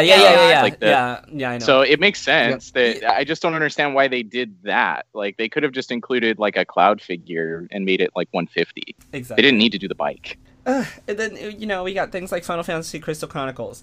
I think also Square Enix was a big wish list, and it was just checking off things that people wanted. And I also think that's why it was, for me, also better than Nintendo, which we're going to go to next, because Nintendo was very much, for me, just things that I already knew that I was just getting more information on, which I guess you can say the same thing about Square, but Square also had surprises like Final Fantasy VIII's remake, Dragon Quest coming to Switch, the Romancing Saga games coming to the West, Brave Exvius getting like a huge like game expansion to its like gaming world. Drew, real quick, when you say the surprise Dragon Quest comes to Switch, which Dragon Quest are you talking about? Dragon Quest S, the one that was also in the Nintendo Direct. That Dragon was really confirmed for Switch. 11? Yeah. Oh, just kidding. Well, I didn't know. I was like confused. Like, wait a minute. It was new to me. Damn it. Well, that's good. Hey, they did their job. They got someone that didn't know. Final Fantasy Crystal Chronicles coming to phones, like, what? We did know Octopath was already on Steam. The Last Remnant being available to play that night, like that immediately. Night, hey, that's cool. I was not expecting that. I love. Oh, hey, it's out now. Those are always little fun things to throw in there. I love those. We got gameplay for Dragon Quest Builders 2. Okay, cool. I'm not a Dragon Quest Builders fan, but I'll take it. Square Enix music coming out. New trailer for Final Fantasy XIV, one of the biggest and best MMOs in the world. Beautiful. And then some banter between, you know, the creator of 14 and 7, and like I don't know if you guys know this, but 14 actually has been doing these events where they go into different Final Fantasy games. So, like, they just finished a crossover event with 15, and they did one with 13 where you got to meet Lightning, and 15 you get to meet Noctis, and they did one with 12 where you go to the world and you fight the espers and summons from Final Fantasy 12. And so it's amazing. And just to see those guys on stage together and like going back and forth and being supportive of their games and seeing the people just love them and what they create. And I'm also a fan of Dying Light 2. I can't wait to play it. It looked really good. How long do you think we have to wait till we can like announce our partnership with Square Enix? How long it can be? Or right? Right? Have we contacted them yet? Please hire us. Like, we should. I just got a text message that our partnership got canceled. I was gonna do that good pre-order too, man. It's fine. We can finish the podcast. And you know what? At this point, I am rambling, so I'm gonna wrap this up. I think that Square Enix stood out just because of that inexplicable synergy between developer and fan, and giving us surprises while also delving into things that we already knew about, but like I was not as surprised at any other conference as I was at Square. And I think that when I watch E3, I want to be like shocked and awed and wowed at something that I don't know, you know? And they started with that with Final Fantasy VII's remake. And they continued that with brand new trailers for games that I play, like Final Fantasy XIV. It was just a bunch of like, you think that you already know what this is gonna be, but like, just fucking wait until we're done. Like, you have no idea what you're in store for. And that is why they won E3 for me, and now I'm done being all up Square's ass, and I will move on to Nintendo. Once again, starting with Brandon, please give me your Nintendo thoughts. All right, man. So Nintendo was my personal favorite, and it's a lot for the same reasons that you said. Because you're absolutely right. It's not direct. I mean, it is direct. But it's not like a press conference, so you don't get like that interpersonal. You don't get to see the raw hype. But you know, direct slab that have their benefits as well, which I won't get into now. But like basically, it was just announcement after announcement, and there was also some. Like you said, there was a lot of stuff that we already knew about, but there was some big surprises as well. I'm going to save the Smash characters as like to the end and just like go over like some of the games. I am a huge Luigi's Mansion 3 fan, but I will admit that when they first announced it, it looked a lot like Dark Moon 2, which had me a little bit worried because while I liked the gameplay of Dark Moon, I didn't like the gameplay. I'm not going to get into all that, but Luigi's Mansion 3, between the direct and the treehouse they showed afterwards, it looks like a perfect return to form for the Luigi's Mansion series, and I cannot wait for that. I am so excited for that. Plus, they're bringing the cool Scarecreeper mode. I'm looking forward to playing that with friends. Moving right along. Link's Awakening looks cool. It wasn't too much more. It's just like a little more than we knew. I do like that dungeon building mode that has Dampe from Ocarina of Time, Majora's Mask. So that's cool. That'll be fun when that comes out. What else do we have here? I've always wanted to check out Panzer Dragoon, so I'm glad I'll be able to get that chance. So it's a really fun game, honestly. Yeah, you played it. You should play it. Panzer Dragoon is fun. Okay, yeah, I'm definitely going to check it out because I've heard a lot of good things about it. It's something I've always been curious about. Pokemon Sword and Shield. We found a lot more of that game from both the direct that came a week prior as well as the treehouse that came after it. There wasn't a whole lot that was shown in the direct, but I know the whole thing about like not every Pokemon is going to make it to Sword and Shield has been causing a lot of controversy online. I'm not going to get into that right now. But I think Sword and Shield looks dope. I think it's gotten a lot of improvements since the very first time it was revealed. So I think it should be exciting. I'm looking forward to all of that. I am so happy that Mario and Sonic at the Olympic Games is returning. They took a break because I guess it wasn't selling. But I always love those series. They some of the sports have better gameplay than others. Some of them are ass, to be quite frank. But I like the nice variety that they have. Some of them are really fun to play. I used to play the original Wii one all the time. So I'm happy to see this new one that's going to be in Tokyo, looking very nice. Not a lot of new sports like skateboarding, judo, and all that cool stuff. I'm very excited for it. Very excited to get back into the Olympic Games, as it were. Let's all take a collective hallelujah that they finally showed us some gameplay of Animal Crossing after all this time. Like, oh my god. And it looks so fun, too. I love how it started off with that little, like, Nook Inc. will be giving you a getaway to an island. It literally looks beautiful. It was adorable. It was so cute. It was so cute looking.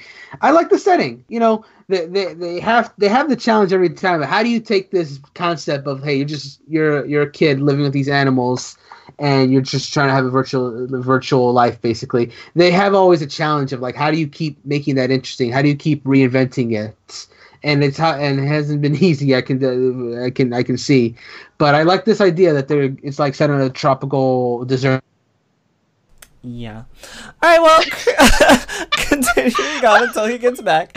I'll go into Chrissy. What did you think about Nintendo? So I like the fact that they announced with Nintendo. I felt like that they perfected the direct, and I think now all the companies are trying to base how they do their E3 press conferences off of Nintendo. So I don't know. I just like the fact that they announced that we're getting to hear from Dragon Quest XI. I mean, I kind of personally don't care about Dragon Quest, but that's completely besides the point. I just like that they had a Smash announcement to start off. Mm-hmm. And then I like the fact that they announced Banjo-Kazooie coming as a Smash DLC character at the very end.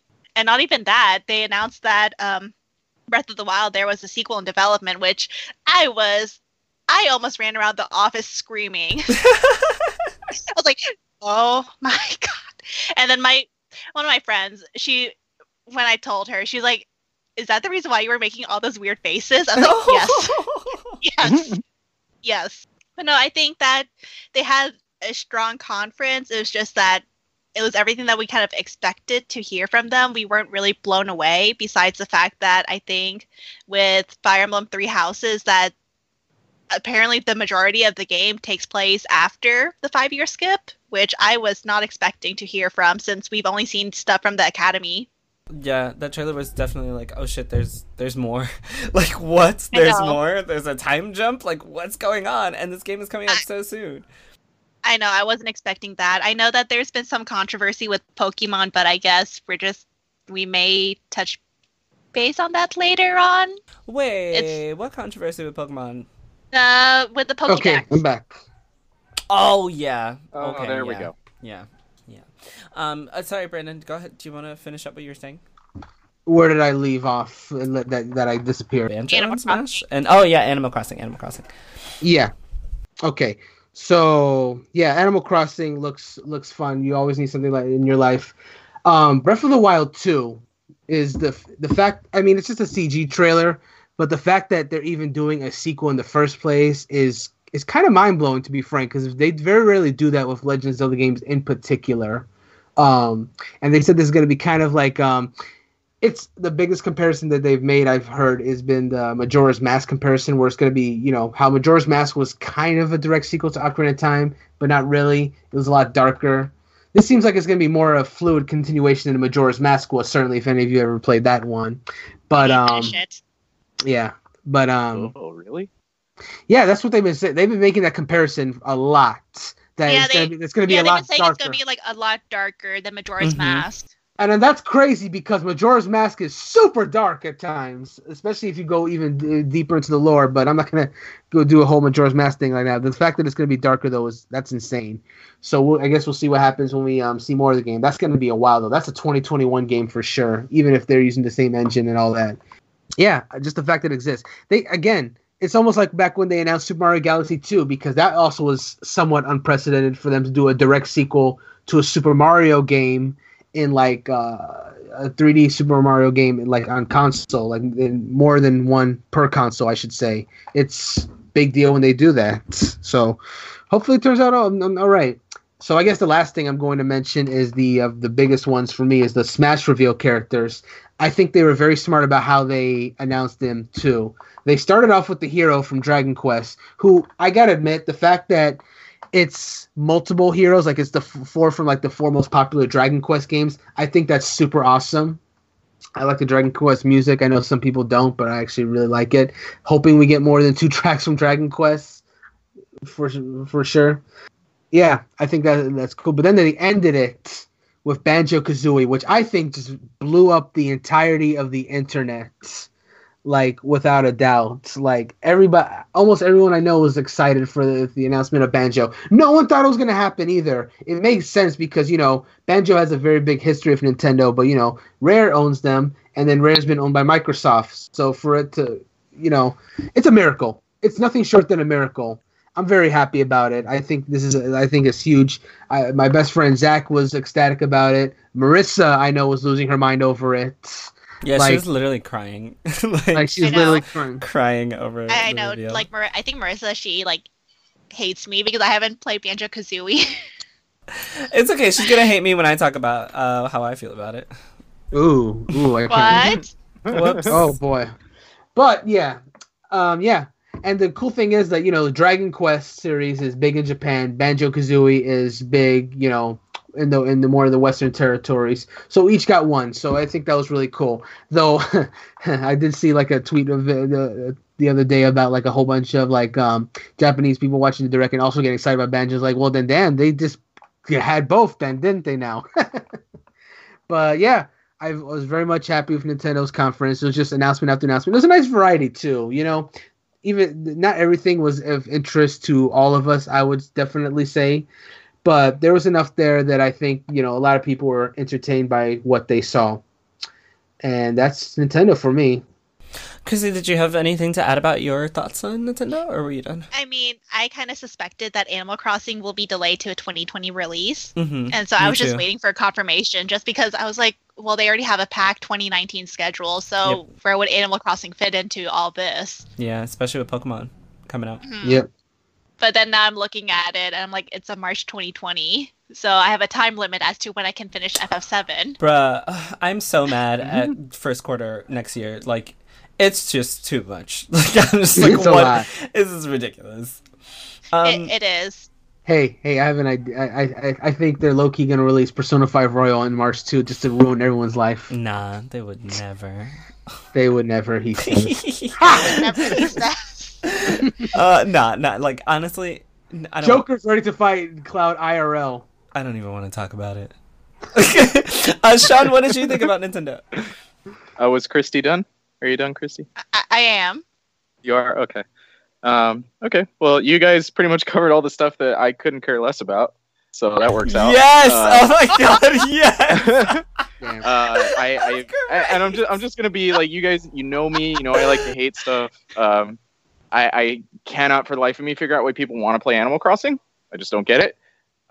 I've played the game. It's like so boring. I just don't get it, but it's cool. People like it. Okay, so nice. So I was like you, Sean, and then I played New Leaf, and then from then on out, I don't know what happened. You just gotta. I mean, I get why people like it. It's got a lot of different elements. Like, it's very adorable, you know. And it's like, I played the original back on the GameCube when it came out, like the first time. I have that one. I bought it and then I tried to play it, but I just never clicked with me. And then I played New Leaf. Wait, Sean, did it for you. Sean, mm-hmm. Are you saying that 8 of us playing Animal Crossing together is not enough for you? You don't want to come like fish and? But what will we be doing? Yeah, that's exactly. You just said it. What are we going to be doing? You don't want to break rocks with fish, us? We can pop plants. Sounds great, right? You don't want to collect weeds with us, bro? Like, no, thank you. What's wrong with you? I get why people like it. It's just not for me. I've never liked simulation games of any type, really. I'm just not a fan of those. So Animal Crossing didn't do it for me, but I'm glad it's there. I'm glad they still pursue that kind of game because it has an audience, and it's to this day, that's always Nintendo's biggest strength, is they look at what do our fans enjoy, and they build off that. And it's cool that there's really like no section of Nintendo fans that get left behind for the most part. Yeah, you know, they almost always really do something that plays to one of their fan base corners, which I think is great. The Witcher 3 comes to Switch. This is another instance where I'm just like, why the fuck would I want to play a game that's going to run like ass on the Switch? Yeah. Mm-hmm. I just don't understand why they keep doing this. Like, you know, someone mentioned that Nintendo is kind of testing out in Japan and other areas having streaming services like Stadia that will allow them to stream games that require higher processing power than the Switch can do. And I'm like, okay, I'd rather do that than deal with some, you know, it's like Mortal Kombat. Like, why would I want to buy that on the Switch? Like, some downgraded fucking version of a game just doesn't work for me. I don't really know. Who are they selling this to? Quite a few people. You'd be surprised. Really? I guess I would, but I just don't get it. Like, I know a couple of people and their only console is the Switch. Like, that's it. That's definitely true, but like, are those people like clamoring for The Witcher 3, or they're just like, oh my god, I wish I'd spent my money on something that can run The Witcher 3? No, but they now have the opportunity to play it. But no, I honestly, I'm just saying this, but I 100% agree with you. So like, I would never play Mortal Kombat 11 on Switch, but I have a friend who only has Switch, who was a Mortal Kombat fan, and was like, oh, this is awesome. And I was like, but it looks like ass. Like, are you sure? Like, are you okay with this? I mean, I guess you bring up a good point, though, that like, they're playing to the strength that Nintendo has always had, that they have a player base of people who only own Nintendo products. You know, like Toby. Yep, exactly. Toby only owns Nintendo stuff, so if he ever wants to experience these games, he only has that one avenue. But I mean, for people like me, it's just like an avenue I don't need to travel. Exactly. I mean, you mentioned travel. That's a good segue. I mean, the one thing about Switch that I think, you know, it's the obvious thing, but the fact that it's portability. I mean, if you're of the lifestyle that you love to game, but are almost like never home because you're always like out. I mean, that's one reason I suppose you would go for these versions, even if they're. What do you mean, nah? Like, that's a. If you love to game, you will be home gaming. You will not be out everywhere. You will be sitting on your brand new big ass TV playing this game at the best and the best version that you can on your PS4 Pro or your Xbox One X. I don't know. I hear a lot of stories about people that commute often, so that they just really want to play these. Okay, the biggest argument I would say it would be for RPGs like The Witcher, because if you have a particularly busy life and you can only really spend these times playing RPGs, like when you're on like a commute or something like that, that's a valid reason to like go into. I think RPGs work best on Switch, quite frankly, regardless of how they look, even if they're not the best looking. I think RPGs are a genre that fits well on handhelds, even if they don't always look the best. I agree with you, and I see your point. My concern isn't so much how it looks, but how it runs.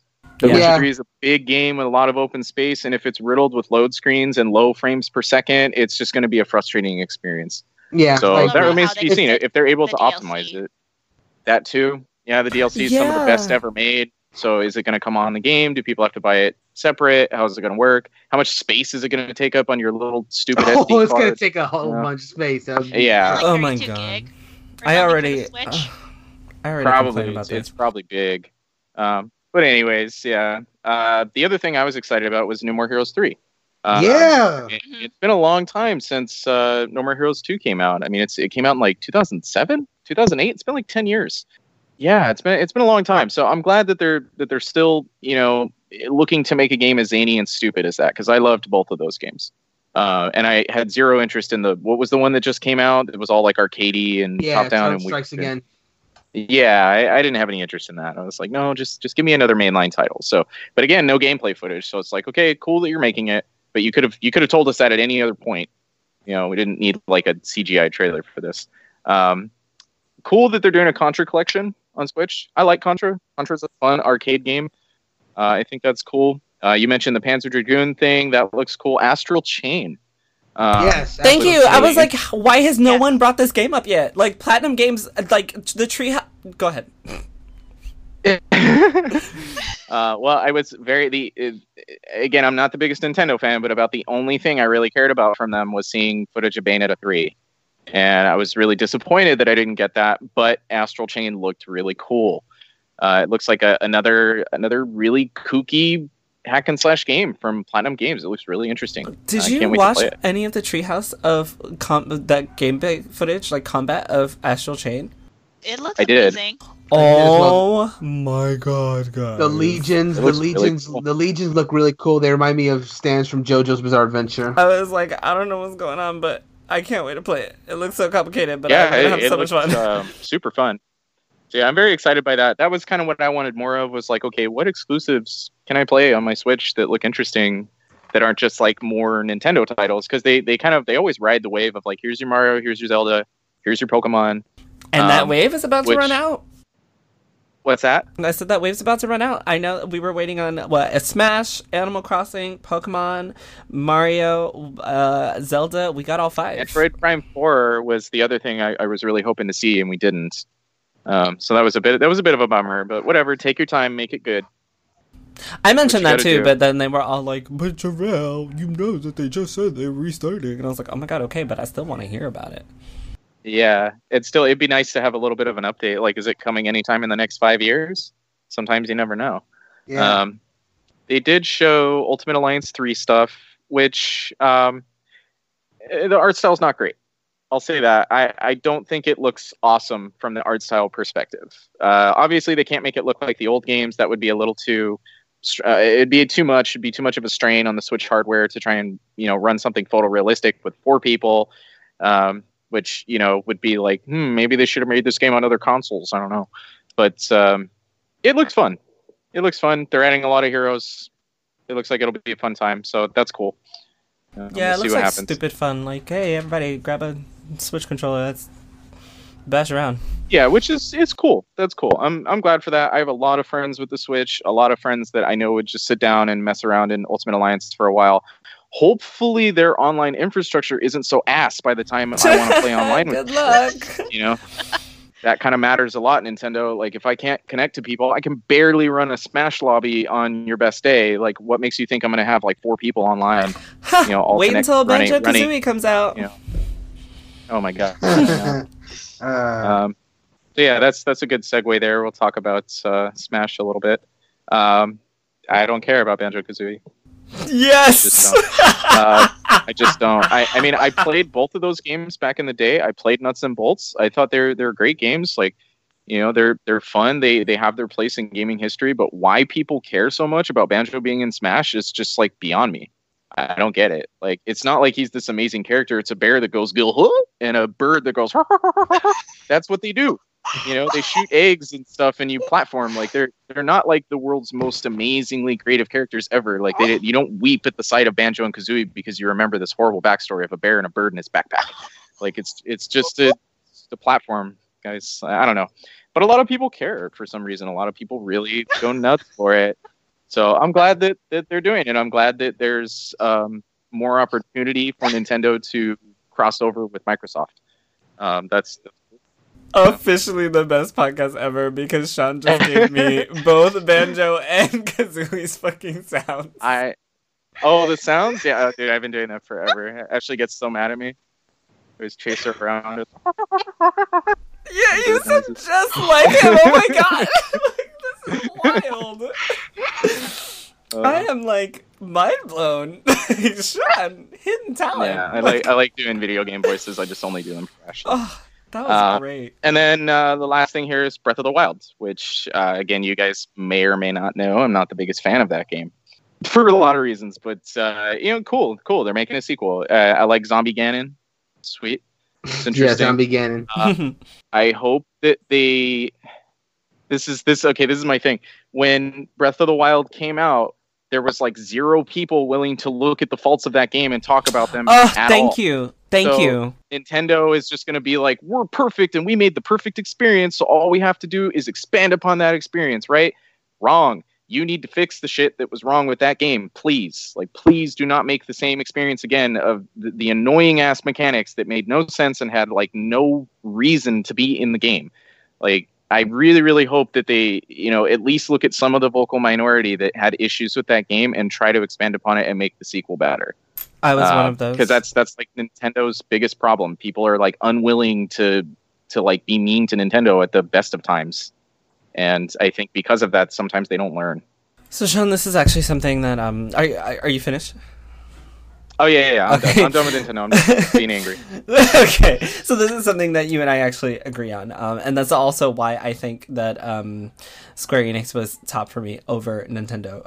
Just because of interest and because of kind of what you said about Breath of the Wild. I think that Nintendo just like, and this is probably me being a little biased, but I think everyone was just like, oh, Nintendo won E3, and I was like, they literally just do what they always do, which was show us games that we already knew were coming, but give us in-depth looks at them, and we're just excited because we like those titles, which is great, because it's better than Microsoft giving us shit that we don't care about.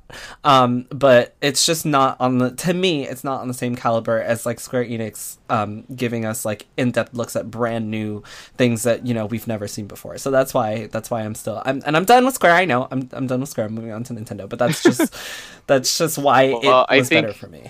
You and I have talked about this before as far as how we feel about Nintendo and stuff, but I think when I look at a company like Square Enix and I see how much innovation in their technology specifically, how much further they're pushing even something that doesn't matter to most gamers, like a pixel count of the kind of stuff that's on screen, sparks flying, things like that. Mm-hmm. There's so much that goes involved in these game developers trying to make the best experience they can and making it immersive because they're pushing their technology forward.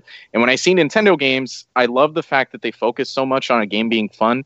That's what makes Nintendo great.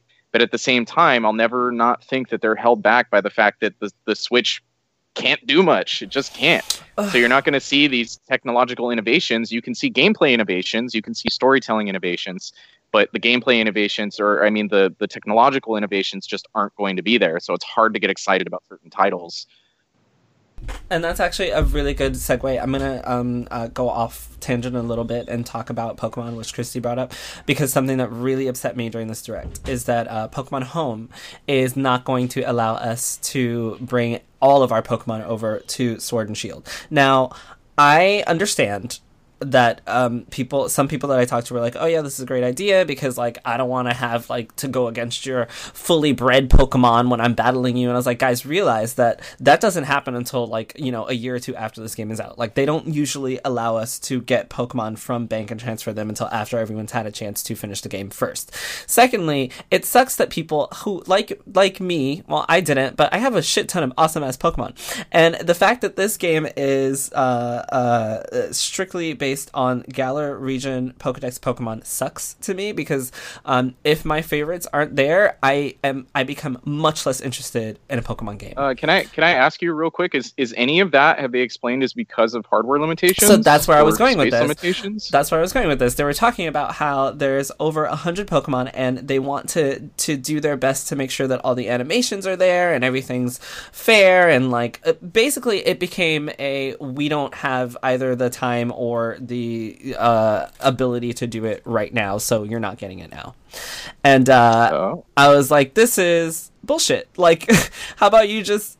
Pokemon is not technologically advanced, guys. Like, it looks better than it always has, but it's the same shit. Like, it's Pokemon Switch. And this is me talking...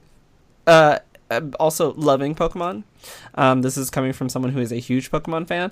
It is not so technologically advanced that you cannot, fix this. I don't know. Maybe they need more time. What? Go ahead, please. I think that they're... When is Home being released, by the way? I don't remember. I don't either. I think that's going to be patched in. I think they're just saying it now so that way people are prepared. But I don't understand. I still don't understand. Like, you're saying that they're saying it now and they're going to patch in all the other Pokemon later, right? I think so. I think that the patch won't be ready by the time Pokemon Home launches. Well, I know it won't be at the same time when Home launches because they specifically said that only Galar region Pokédex Pokemon can be transferred from Home. So I don't expect the entire catalog to be available as Home launches. If it happens, it'll happen like quite a bit later. But my biggest concern is just that it was basically a technological issue the way that they were making it sound. Yes. And I just don't, like, there's nothing that I saw when looking at Pokemon that makes me think, oh, this is so technologically advanced. There's no way. I pass on this, Nintendo. I completely understand. Like, No, there's nothing there. Literally, in the Treehouse video, when he's riding the bike, there's literally the bike is clipping in the ground. Like, the bike is clipping in the ground. Like, this is a thing, and I meant to take a screenshot of it. And I was like, this is not, like... Whatever, I'm done talking about Nintendo Pokemon. But I think that supports the argument though of them not having it all the way. If there's still like stuff like clipping or the fact that when Dynamax Pokemon appear, they just kind of appear. Then it's I saw those too. Then don't do a yearly release. Like if it's. I think that is the reason why I think they're spread too thin between Town and Pokemon, which we didn't even see. By the way. Mm. Yeah, we didn't see Town. Wow, that's true. I didn't even think about that. Let me read you guys something real quick. There's an interview on US Gamer where they're talking about this, and they're asking them essentially, why do you think it's important to have that limitation on where the Pokedex is? And they specifically say, there's going to be more added in these games, and now that we're on the Nintendo Switch, we're creating it with much higher fidelity and higher quality animations. Yes, that's pretty funny after what you just mentioned. That's what they said, yes. And then right directly after that, they say, we knew at some point we weren't going to be able to indefinitely keep supporting all of the Pokemon. So that's kind of interesting. It kind of sounds like they are trying to hide the fact that they had limitations while saying that they had limitations. Yes, thank you, because that's exactly what I was thinking about, because that was the quote that I was talking about. Just like, what? Like, fix it. And if you can't fix it, fix your console. I don't know. I'm just not okay. Like, I'm really not okay with the Switch. Like, I love my Switch, but I'm really not okay with the way that the Switch is right now. Like, the tiny amount of memory that it comes with. You buy one game, it's completely done. The issues with the dock, like, the issues with the screen, the overheating. Like, there's way too many issues for this 2-year-old console at this point. And now you're telling me that one of your biggest franchises, I'm going to have to suffer because, you know, there are limitations that won't even allow me to have my favorite, possibly won't even allow me to have my favorite Pokemon in this game that I only play because I like certain Pokemon. I am one of those people that only catches cute shit. And if there's no cute shit in this game, I am going to be really mad. Like, I literally did not finish the last game until Bank came out because I thought all the Pokemon were ugly. I literally had to wait until I could get cute Pokemon to finish that game. And that's what took me a fucking year to finish it. So you don't like the new Corgi Pokemon? No, I don't, actually. What? I really don't. The little yellow bullshit, I really don't. Or that little ugly-ass, like, demon shit, little pink demon shit. I literally can't. I could give a shit about either of them. Like, I don't at all. I do like my little flower, and I do love my little Wooloo. Like, I was like, oh my god, they're adorable. Yeah, Wooloo. Wooloo. But Wooloo. I am the type of person that if I love Pokemon, but if it's not there, I will not play that game. Like, I will literally sit on that game until Home comes out and I can actually enjoy it with Pokemon that I like, which is really annoying that these limitations are there because of the Switch. Anyway, how I feel about Nintendo. Starting with Smash, I don't give a shit about Dragon Quest? Yes. So I was like, oh, look, it's that Dragon Quest dude. Okay. And then Banjo, I 100% agree with Sean. I loved Banjo-Kazooie as a game. Why people want him in Smash, I have absolutely no idea. And I think what disappointed me the most about both of these is that, to me, Joker from Persona 5 in Smash set the bar for me so high that everything I'm expecting from now on, especially with an E3 announcement, was like something better than Joker. I had seen people clamoring for Banjo all over Twitter for like months. So when I saw him, it wasn't a surprise at all to me. I wasn't like, oh, this is awesome. Like, this is so cool. I was like, oh, look, I saw this like 3 weeks ago. People have been begging for this. I'm sure they're going to be happy. And it was nowhere near the like out of left field announcement that Joker was like. And I think that's why I'm so disappointed, because that was just, no one had, not a single person ever thought or said that Joker from Persona 5 was coming to Smash. Like, no one. Not a single person said that. I think with Joker being part of Smash now, I think everyone is now open to the idea that anything is possible. So even if they did announce a random character, everybody would be like, oh, well, yeah, that makes sense after Joker. So yeah, I agree with that. But Joker set my bar so high that when I saw, like, for at least a month, people have been saying Banjo and Smash. So to me, that was just kind of like a, and I know that it's not this, but it to me became just like a fan service. Oh, here you go, as opposed to this is like mind-blowing Joker announcement. This was just like, oh yeah, everybody wants Banjo. Here you go. So which reminds me, you know that. We haven't seen anything about, like, the Persona 5 Scramble game at E3. At all, that's true. I was hoping to hear more about it. Why are there so many different Persona-titled games?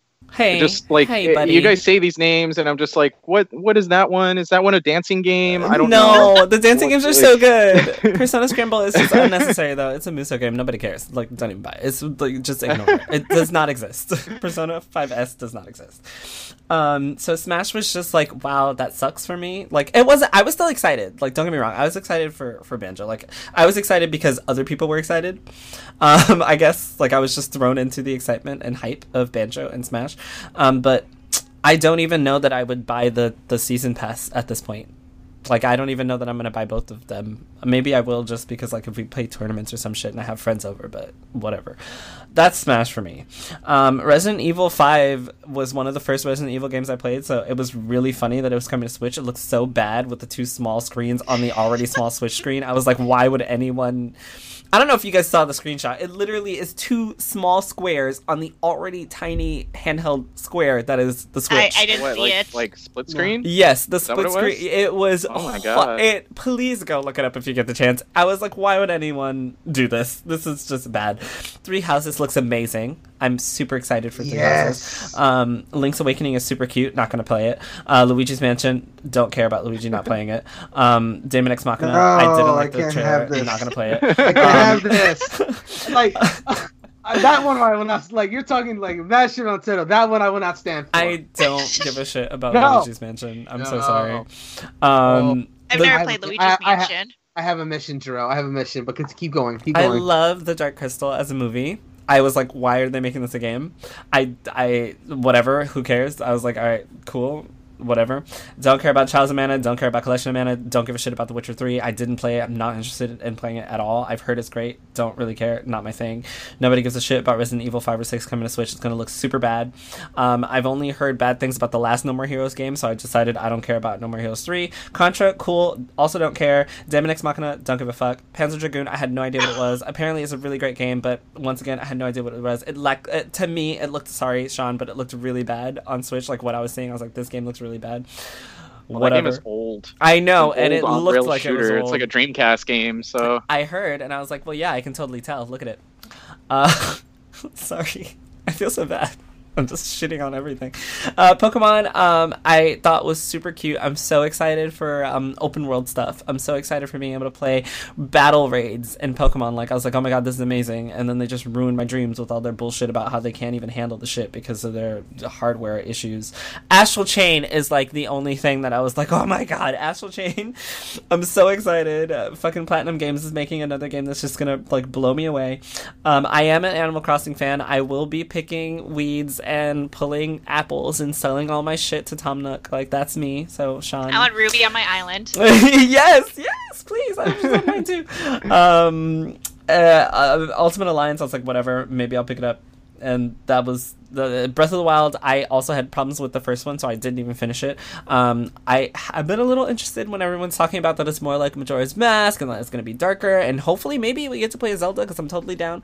It will be something. I love her hairstyle. It's so cute. She's super cute. It'll be something that I look into, I think. But another one that I'm not like, oh my god, this is great. So that was Nintendo for me. It was just a bunch of stuff that I already knew about that I wasn't excited about shown to me again.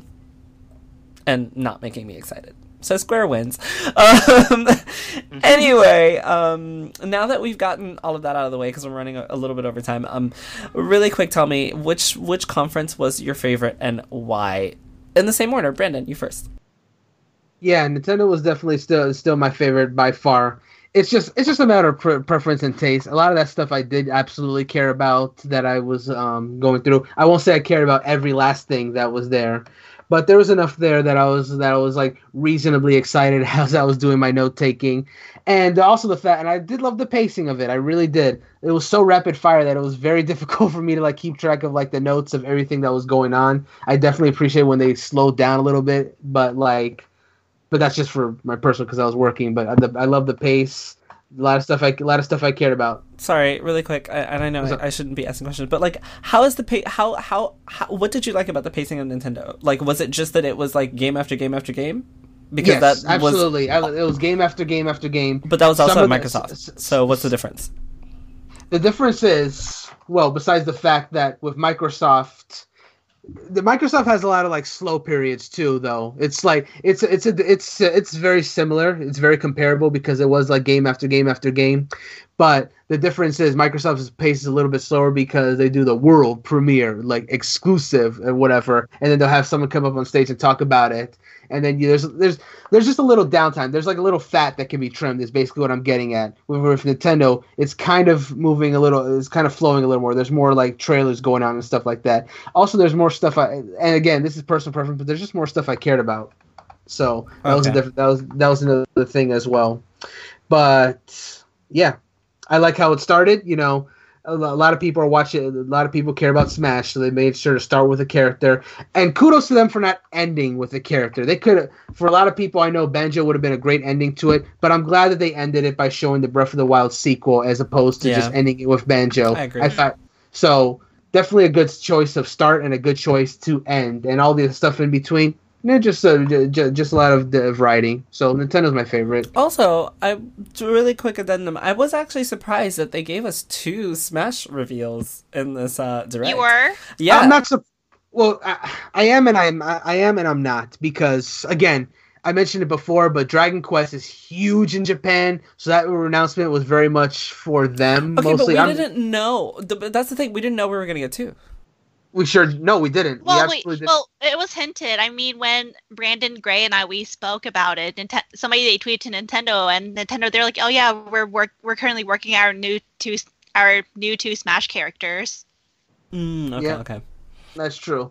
And then you know, those starting with that, and then Banjo, which more people in the West care about, and then yeah, I felt it was a nice balance, because if they had just done one or the other, I feel like there's a group of people who would complain. I feel like having two, with two very opposite sides of the spectrum, I think it's a good balance. Obviously, one's coming out way sooner than the other, but that's neither here nor there. What was it, summer and fall?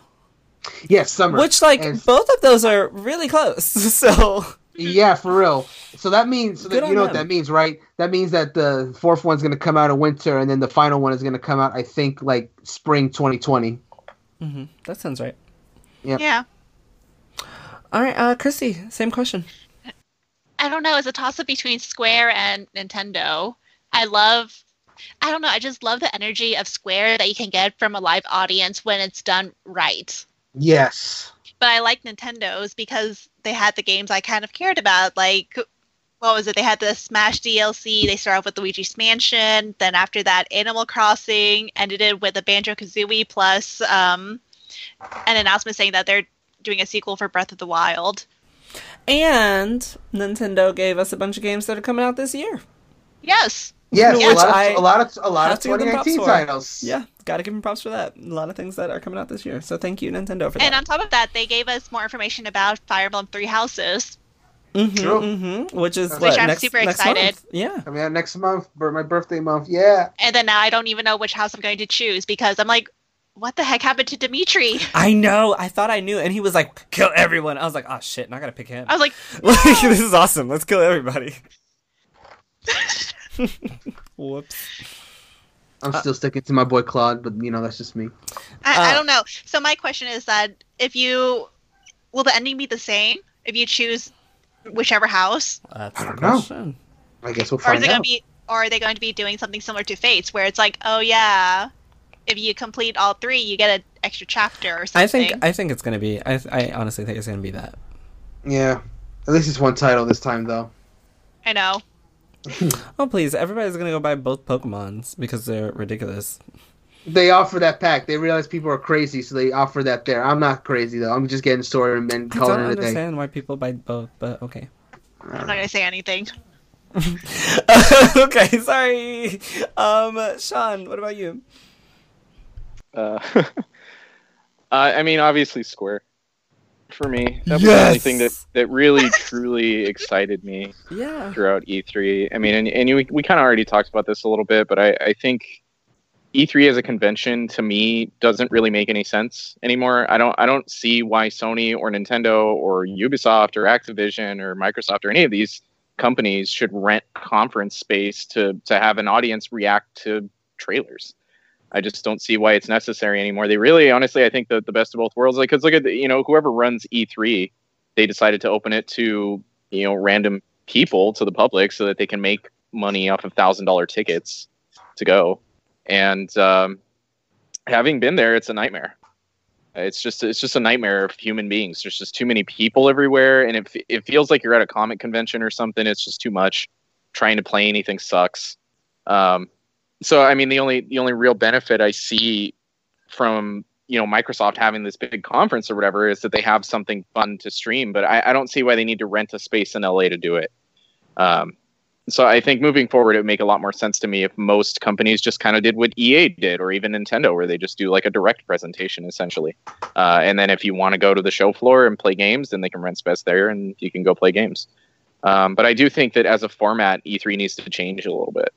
Mm-hmm. Especially with more and more companies, like Sony is looking at this and going like, what's the point? Yeah. What's the point of them actually being there and spending money on a violinist or a dude to play the flute before they show Ghost of Tsushima footage? That dude was awesome. I mean, yeah, it's cool, but it's unnecessary. Yeah, it just doesn't need to be there, and the stuff that they do, I think they probably looked at that and they're like, whatever, we can just do. And they, again, like Christy said earlier, everybody's copying Nintendo now with the directs. Microsoft does it. EA's doing it. Sony does it now too. Where that was where we got the last FF7 trailer before the orchestra trailer. So I'd be really interested to see more companies just do that. Just announce stuff. Like, you don't need some big. You don't need a Lego Forza car to announce a video game, or your DLC for it, or whatever. Oh my god! So yeah, that's stupid car. E3 in general this year was pretty weak in my opinion, but. you know, that could be said for a lot of different factors or reasons. Square was the only time I really got heavily excited, because when I sit down and think about it, I can't think of all that many games that I didn't know about ahead of time. That, like you said, there weren't really a lot of huge surprises. Yeah. You know, there wasn't really anything that was like, yeah, I can't wait to play this game I didn't know anything about before I saw the E3 trailer or gameplay or whatever. Even Nintendo, who did have a great presentation, most of the stuff they talked about was stuff you already knew. Yep. Mm-hmm. Already had some idea about. So it's becoming less and less important for you to sit down and watch these E3 presentations, when most of the stuff they're announcing just kind of feels like, okay, well, we have to pad out these runtimes to make it feel like we had a real presentation. You can literally go watch all the trailers after and just say you had the experience. Right. Mm-hmm. And they're all CGI trailers mostly, so not even getting pushed it. So there you go. Well, to end it on a more positive note, I love E3. I do. I love the hype. I love the excitement. I having said that, I still do agree with Sean that we probably don't need the pomp and circumstance, but I still love it. I love watching, you know, Sony pull out bullshit with some amazing ass orchestra for no reason. Because why not? Like, we've got the money, why not? And as I've already expressed for far too long, I think going forward, everyone needs to take a page from. Even Nintendo. I think that Nintendo needs to look at what Square Enix does. And, you know, I love the directs, but I really wish they were more personable. Because they're very much like they're just like monotone. Like, here's a trailer. It's now a formula. Yeah. Yep. Yeah. But I think Nintendo was very successful this year. I think Square Enix was very successful this year. I think Microsoft did what they always do. I don't know what the fuck Devolver does, so whatever. PC Gaming Star, I heard, is getting better, but okay. Ubisoft was completely unnecessary. There was an improvement, I'll say. Bethesda was... Yikes. Bethesda was unnecessary. Ubisoft was unnecessary. EA Play was a great way to start what should have been. Honestly, I agree with Sean. All right, whatever. I'm done. Just done. Anyway, thank you guys for joining me. Thank you everyone for listening, and we will see you next time. Bye, everyone. Bye. Have a good night, everyone.